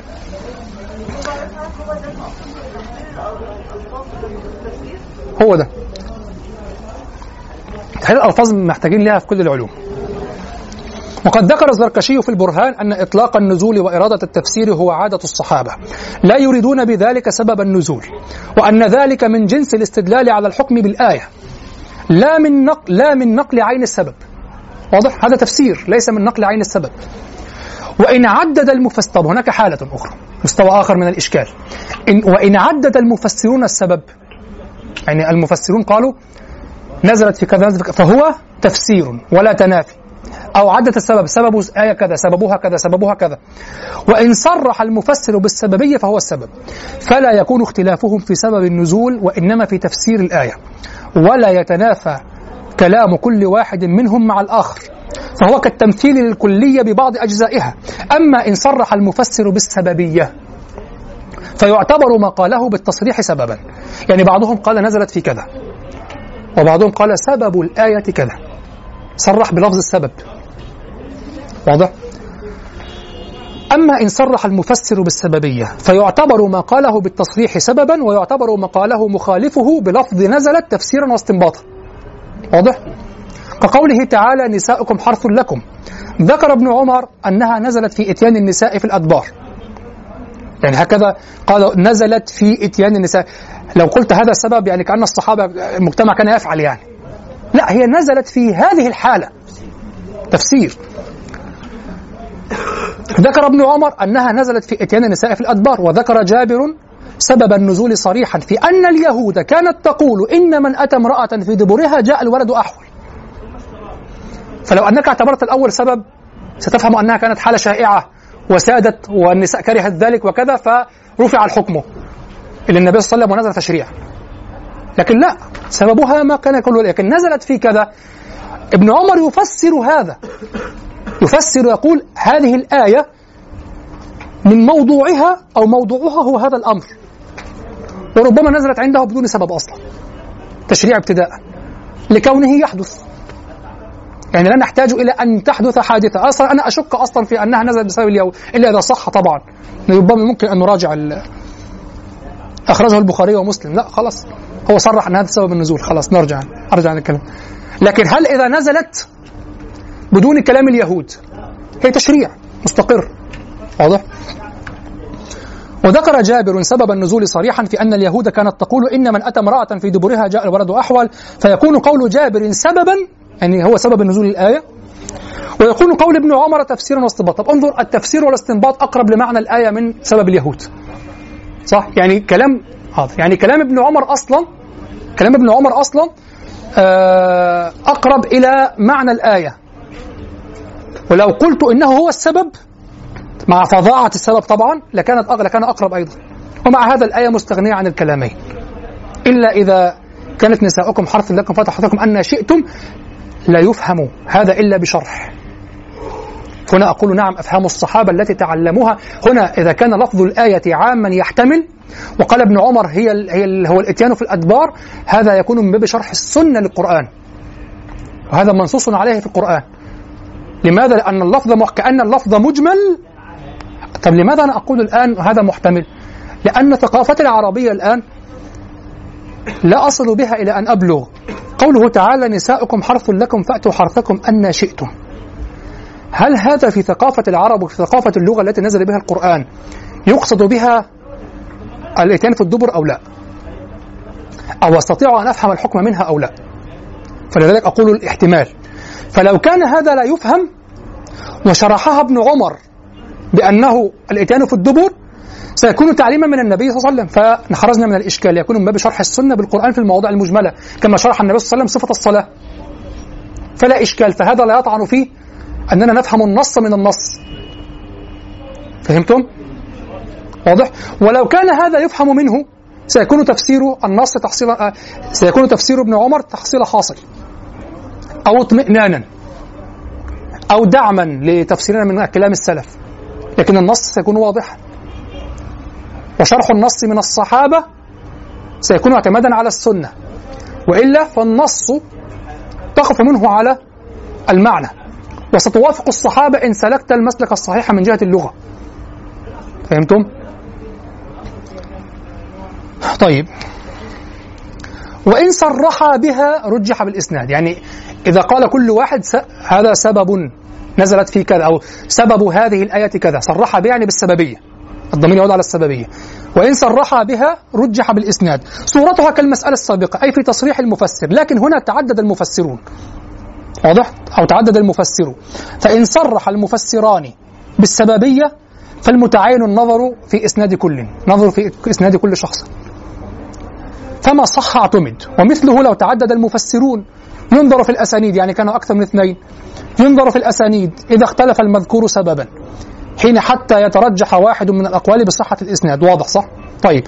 فإن تساويا يعني في صحة الإسناد فإن تساويا رجح بوجوه الترجيح كالحضور. هناك وجوه أخرى. كما وقع في السنة حديث آه، هل يعني هل مس الذكر ينقض الوضوء أو لا؟ من مس ذكره فليتوضأ. وحديث إن هو إلا بضعة منك. الحديث الأول إن هو إلا بضعة منك رواه رجل. حديث من مس ذكره فليتوضأ رواته امرأة. فالأضبط أن تقول هذا يثبته الرجل ويقال والأقرب أن تكون المرأة هي الرجل هو الأقرب في السمع وفي الفهم من المرأة في هذه المسألة. وفي حديث كهذا. والمرأة قد تكون أقرب في المكان حتى من الرجال وربما اختلط عليها أو كذا أو كذا. هذا من كان من وجوه الترجيح التي تنولت وإلا فلها وجوه أخرى يعني. هناك حديث من مس ذكره فليتوضأ صريح. وهناك حديث آه إن هو إلا بضعة يا رسول الله آه مسست ذكري وقد توضأت يعني هل آه أعيد الوضوء؟ فقال إن هو إلا بضعة منك هو جزء منك. وعلى هذا عندنا نحن الحنفية عند الشافعية ينقض الوضوء صح؟ عند الشافعية. مس ينقض والمالكية نعم. طيب. فإن تساويا رجح بوجوه الترجيح كالحضور. إن تساوى الإسنادان بالصحة وقد صرحا من قبل يعني بسبب النزول أعملنا وجوه الترجيح. ككون الراوي حاضرا للقصة. من ذلك ترجيح ما ذكره ابن مسعود. من ذلك ترجيح ما ذكره ابن مسعود في سبب نزول قوله تعالى يسألونك عن الروح قل الروح من أمر ربي. الآية على ما ذكره ابن عباس وذلك لحضور ابن مسعود. طيب آه بالنسبة آه هناك مثال حسن في قوله وإن عدد المفسرون السبب فهو تفسير ولا تنافي وإن صرح المفسر بالسببية فهو السبب. لحظة. آه.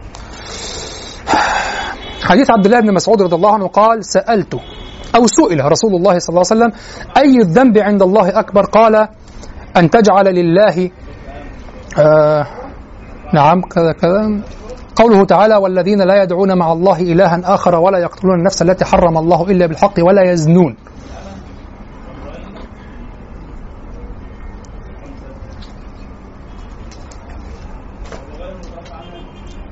نعم يقول نزلت تصديقا حينما أن تجعل حديث أن تجعل لله ندا وهو خلقك ثم آه قال ثم أي قال أن تقتل ولدك خشية أن يطعم معك. قلت ثم أي قال أن تزاني بحليلة جارك. قال ونزلت هذه الآية تصديقا لقول الرسول صلى الله عليه وسلم والذين لا يدعون مع الله إلها آخر ولا يقتلون النفس التي حرم الله إلا بالحق ولا يزنون. قال نزلت هذه الآية تصديقا. قال هذا رجح على حديث عبد الله بن عباس رضي الله عنهما أن ناسا من أهل الشرك كانوا قد قتلوا وأكثروا وزنوا وأكثروا. فأتوا محمدا صلى الله عليه وسلم فقالوا إن الذي تقول وتدعو إليه لحسن. لو تخبرنا آه أن لما عملنا كفارة فنزل فنزل والذين لا يدعون مع الله إلها آخر ولا يقتلون النفس التي حرم الله إلا بالحق ولا يزنون. ونزل. قل يا عبادي الذين أسرفوا على أنفسهم لا تقنطوا من رحمة الله.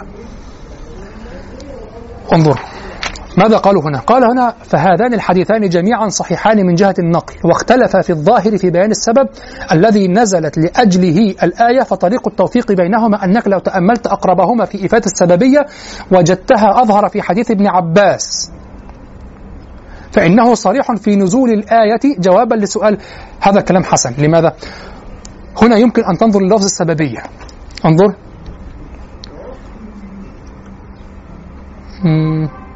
لا لا لا صحيح معذرة ال- ال- كلا الحديث كل من الحديثين آه، بلفظ النزول.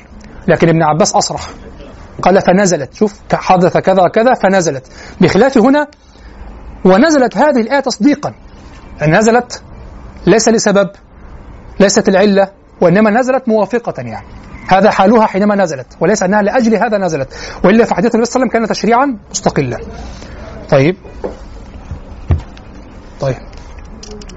فإن تساوى رجح بوجوه الترجيح طيب فإن لم يعلم التباعد قلنا بالنزول عقيبة. يعني كل ما فقط كل ما سبق إذا كان هناك تباعد. أي إن لم يترجح سبب على سبب على الوجه المتقدم فلا مناص من القول بنزول اللفظ نزولا واحدا للأسباب المذكورة. يعني وقعت كل الأسباب في وقت واحد ونزل يعني وجدنا التصريح بالسببية. والأسانيد كلها صحيحة ولا ترجح بوجه من وجوه الترجيح فكلها ثابتة. فإن علمنا أنها قريبة من بعضها قلنا بماذا؟ بأنها نزلت نزولا واحدا لكلها. أشياء وقعت في وقت واحد ونزل القرآن. هذا واضح صح؟ نزلت آية واحدة تعمها. للأسباب المذكورة بشرط بشرط عدم العلم بالتباعد بين هذه الأسباب. بحيث يؤدي التراخي بين الحوادث إلى تأخر البيان عن وقت الحاجة. هناك مشكلة. إذا قلت إنها نزلت في هذه الحادثة ثم مرت أو وقعت حادثة ثم طالت مدة ثم وقعت الحادثة مرة ثانية فنزلت هنا أو لم تنزل وطالت مدة ثم نزلت ثالثة وقعت حادثة مرة مشابهة نفس الحادثة وقعت نفس محل الحكم فنزل الحكم عندها هذا سيؤدي إلى تأخير البيان عن وقت الحاجة. لأن الحاجة وقعت عند الحدوث الأول. واضح؟ وتباعد الزمان. ثم وقع. ثم تباعد. ثم وقعت فنزلت عند الثالثة. لابد أن تكون متقاربة حتى نقول النزول للجميع. لا يمكن أن تتباعد وتقول النزول للجميع. صح؟ طيب. ماذا يقولون هنا؟ يقولون تعدد النزول. نزل عند هذه وعند هذه وعند هذه. طبعا هذا استطراد منطقي بعيد. قلت وإنما اشترطنا عدم العلم بالتباعد الزماني دون العلم بالتقارب لأن الأخير مترجح بنفسه بتصريح الناقل بسببيته وباشتمال اللفظ له فلم نحتج إلى العلم بالتقارب للاكتفاء بالدلالة عليه. ومثاله آية اللعان صح في سبب نزولها أنه هلال بن أمية وصح في سبب نزولها أنه عويمر العجلاني ولا نعلم تباعد القصتين. فقلنا بالنزول عقيب الأسباب نزولا واحدا. يعني إذا لم ينص لك, لك على التباعد الأصل التقارب خلاص يعني لماذا أنت لا تحتاج إلى أنه وتقاربت؟ لأن الأصل عدم تعدد النزول. فهمت؟ طيب فإن علم التباعد تعدد النزول. أي إذا صحت الأسانيد المتعارضة المصرحة بسبب النزول ولم يمكن الترجيح بأحد الوجوه ثم وقفنا على حقيقة أن هذه الأسباب متباعدة في الزمان فلا مناص. من القول بتعدد النزول فنقول نزلت نزولا مستقلا لكل سبب. قلت لأن القول بالنزول الواحد للسبب الأخير يؤدي إلى ممنوع وهو تأخير البيان عن وقت الحاجة إذا بقيت الأسباب السابقة مدة دون تشريع وهو ممتنع مفهومة؟ والقول بنزولها للسبب الواحد للسبب الأول يؤول إلى أن يكون هو السبب دون ما بعده فلا يكون للتصريح بالسببية معنى فانتبه. ومثاله قول قوله تعالى ما كان للنبي والذين آمنوا أن يستغفروا للمشركين الآية. فقد صح في سبب النزول أنه وعد النبي صلى الله عليه وسلم أن يستغفر له آه لما أبى. آه وعد النبي صلى الله عليه وسلم عمه عمه أن يستغفر يعني هو وعد عمه أن يستغفر له لما أبى النطق بالشهادتين في وفاته. فمات على الكفر. يعني قال له سأستغفر لك. وعد عمه بالاستغفار له. وصح أنه لاستغفار رجل لأبويه المشركين. فلما عوتب ذكر يعني هذا الرجل استغفار إبراهيم عليه السلام لأبيه. فذكروا ذلك لرسول الله صلى الله عليه وسلم فنزلت. وصح أنها نزلت. لما جلس النبي صلى الله عليه وسلم إلى قبر أمه فناجاها طويلا ثم بكى. وفيه أنه صلى الله عليه وسلم استأذن ربه في الدعاء لها فلم يأذن له. والتباعد واضح بين الأسباب فيقال بتعدد النزول. أنا أختم هذا المجلس بسؤال. أنا دونته هنا. قلت والسؤال هنا لماذا يتكرر النزول إذا كان التشريع الأول عاما وكانت العبرة بعموم اللفظ؟ انظر أنا كنت هنا انظر تحليل الجديع هنا لم يعني لم لم يعجبني في الحقيقة. يعني وهذا نتطرق إليه المرة القادمة إن شاء الله. يعني الآن لو أنه عند الحادثة الأولى نزلت الآية. تعدد النزول. لماذا نحتاج إلى نزولها مرة أخرى؟ ثم مرة ثالثة. يعني لماذا أنزلها الله تعالى للنبي صلى الله عليه وسلم مرتين؟ مرة حينما وعد عمه بالاستغفار ومرة حينما جلس إلى قبر أمه. العلة في عمه هي العلة في أمه. على هذا السياق يعني. واضح؟ طيب. ومرة حينما عوتب رجل أو نعم عوتب رجل لاستغفار لأبويه المشركين فذكر استغفار إبراهيم لأبيه إذا كانت نزلت في النبي صلى الله عليه وسلم أولا فلماذا لا يستدل بهذا الرجل يقال توضع الآية في وجه هذه الآية التي نزلت في النبي صلى الله عليه وسلم فمن هو خير منك في من هو أولى أن يؤذن له في عمه أو في أمه صح؟ فلماذا؟ لماذا يتعدد النزول؟ هذا ما نتطرق إليه إن شاء الله تعالى في المجلس الماضي القادم ونختم فيه إن شاء الله تعالى هذا الباب. أو نختمه الآن. بسرعة. أنه خلاص هينتهي بسرعة. طيب الآن تحتاج في مصر إلى بعض اللا حياء قليلا. عارف اللي بيسموها الايه الجلاده دي ولا أحيانا تحتاج إلى عدم الإحراج. طيب. دكتور يوسف عبد الله الجديع بيقول فالنزول الأول تناول الحدث الأول مع الإعلام للنبي صلى الله عليه وسلم بما تضمنته الآية من عموم الحكم لنظائر تلك الواقعة وأشباهها. جميل. والنزول الثاني ليعرف أن الحدث الجديد مراد بتلك الآية على سبيل القطع واليقين. إذ كل آية تنزل لسبب فإن إرادة السبب محاولة لتبرير الرأي أو لتسويغ الرأي. هذا رأيي.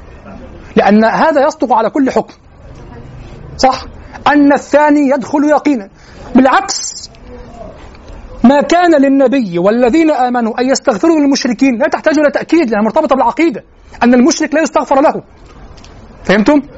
لا تحتاج إلى نزول لتأكيد فهمتم؟ طيب.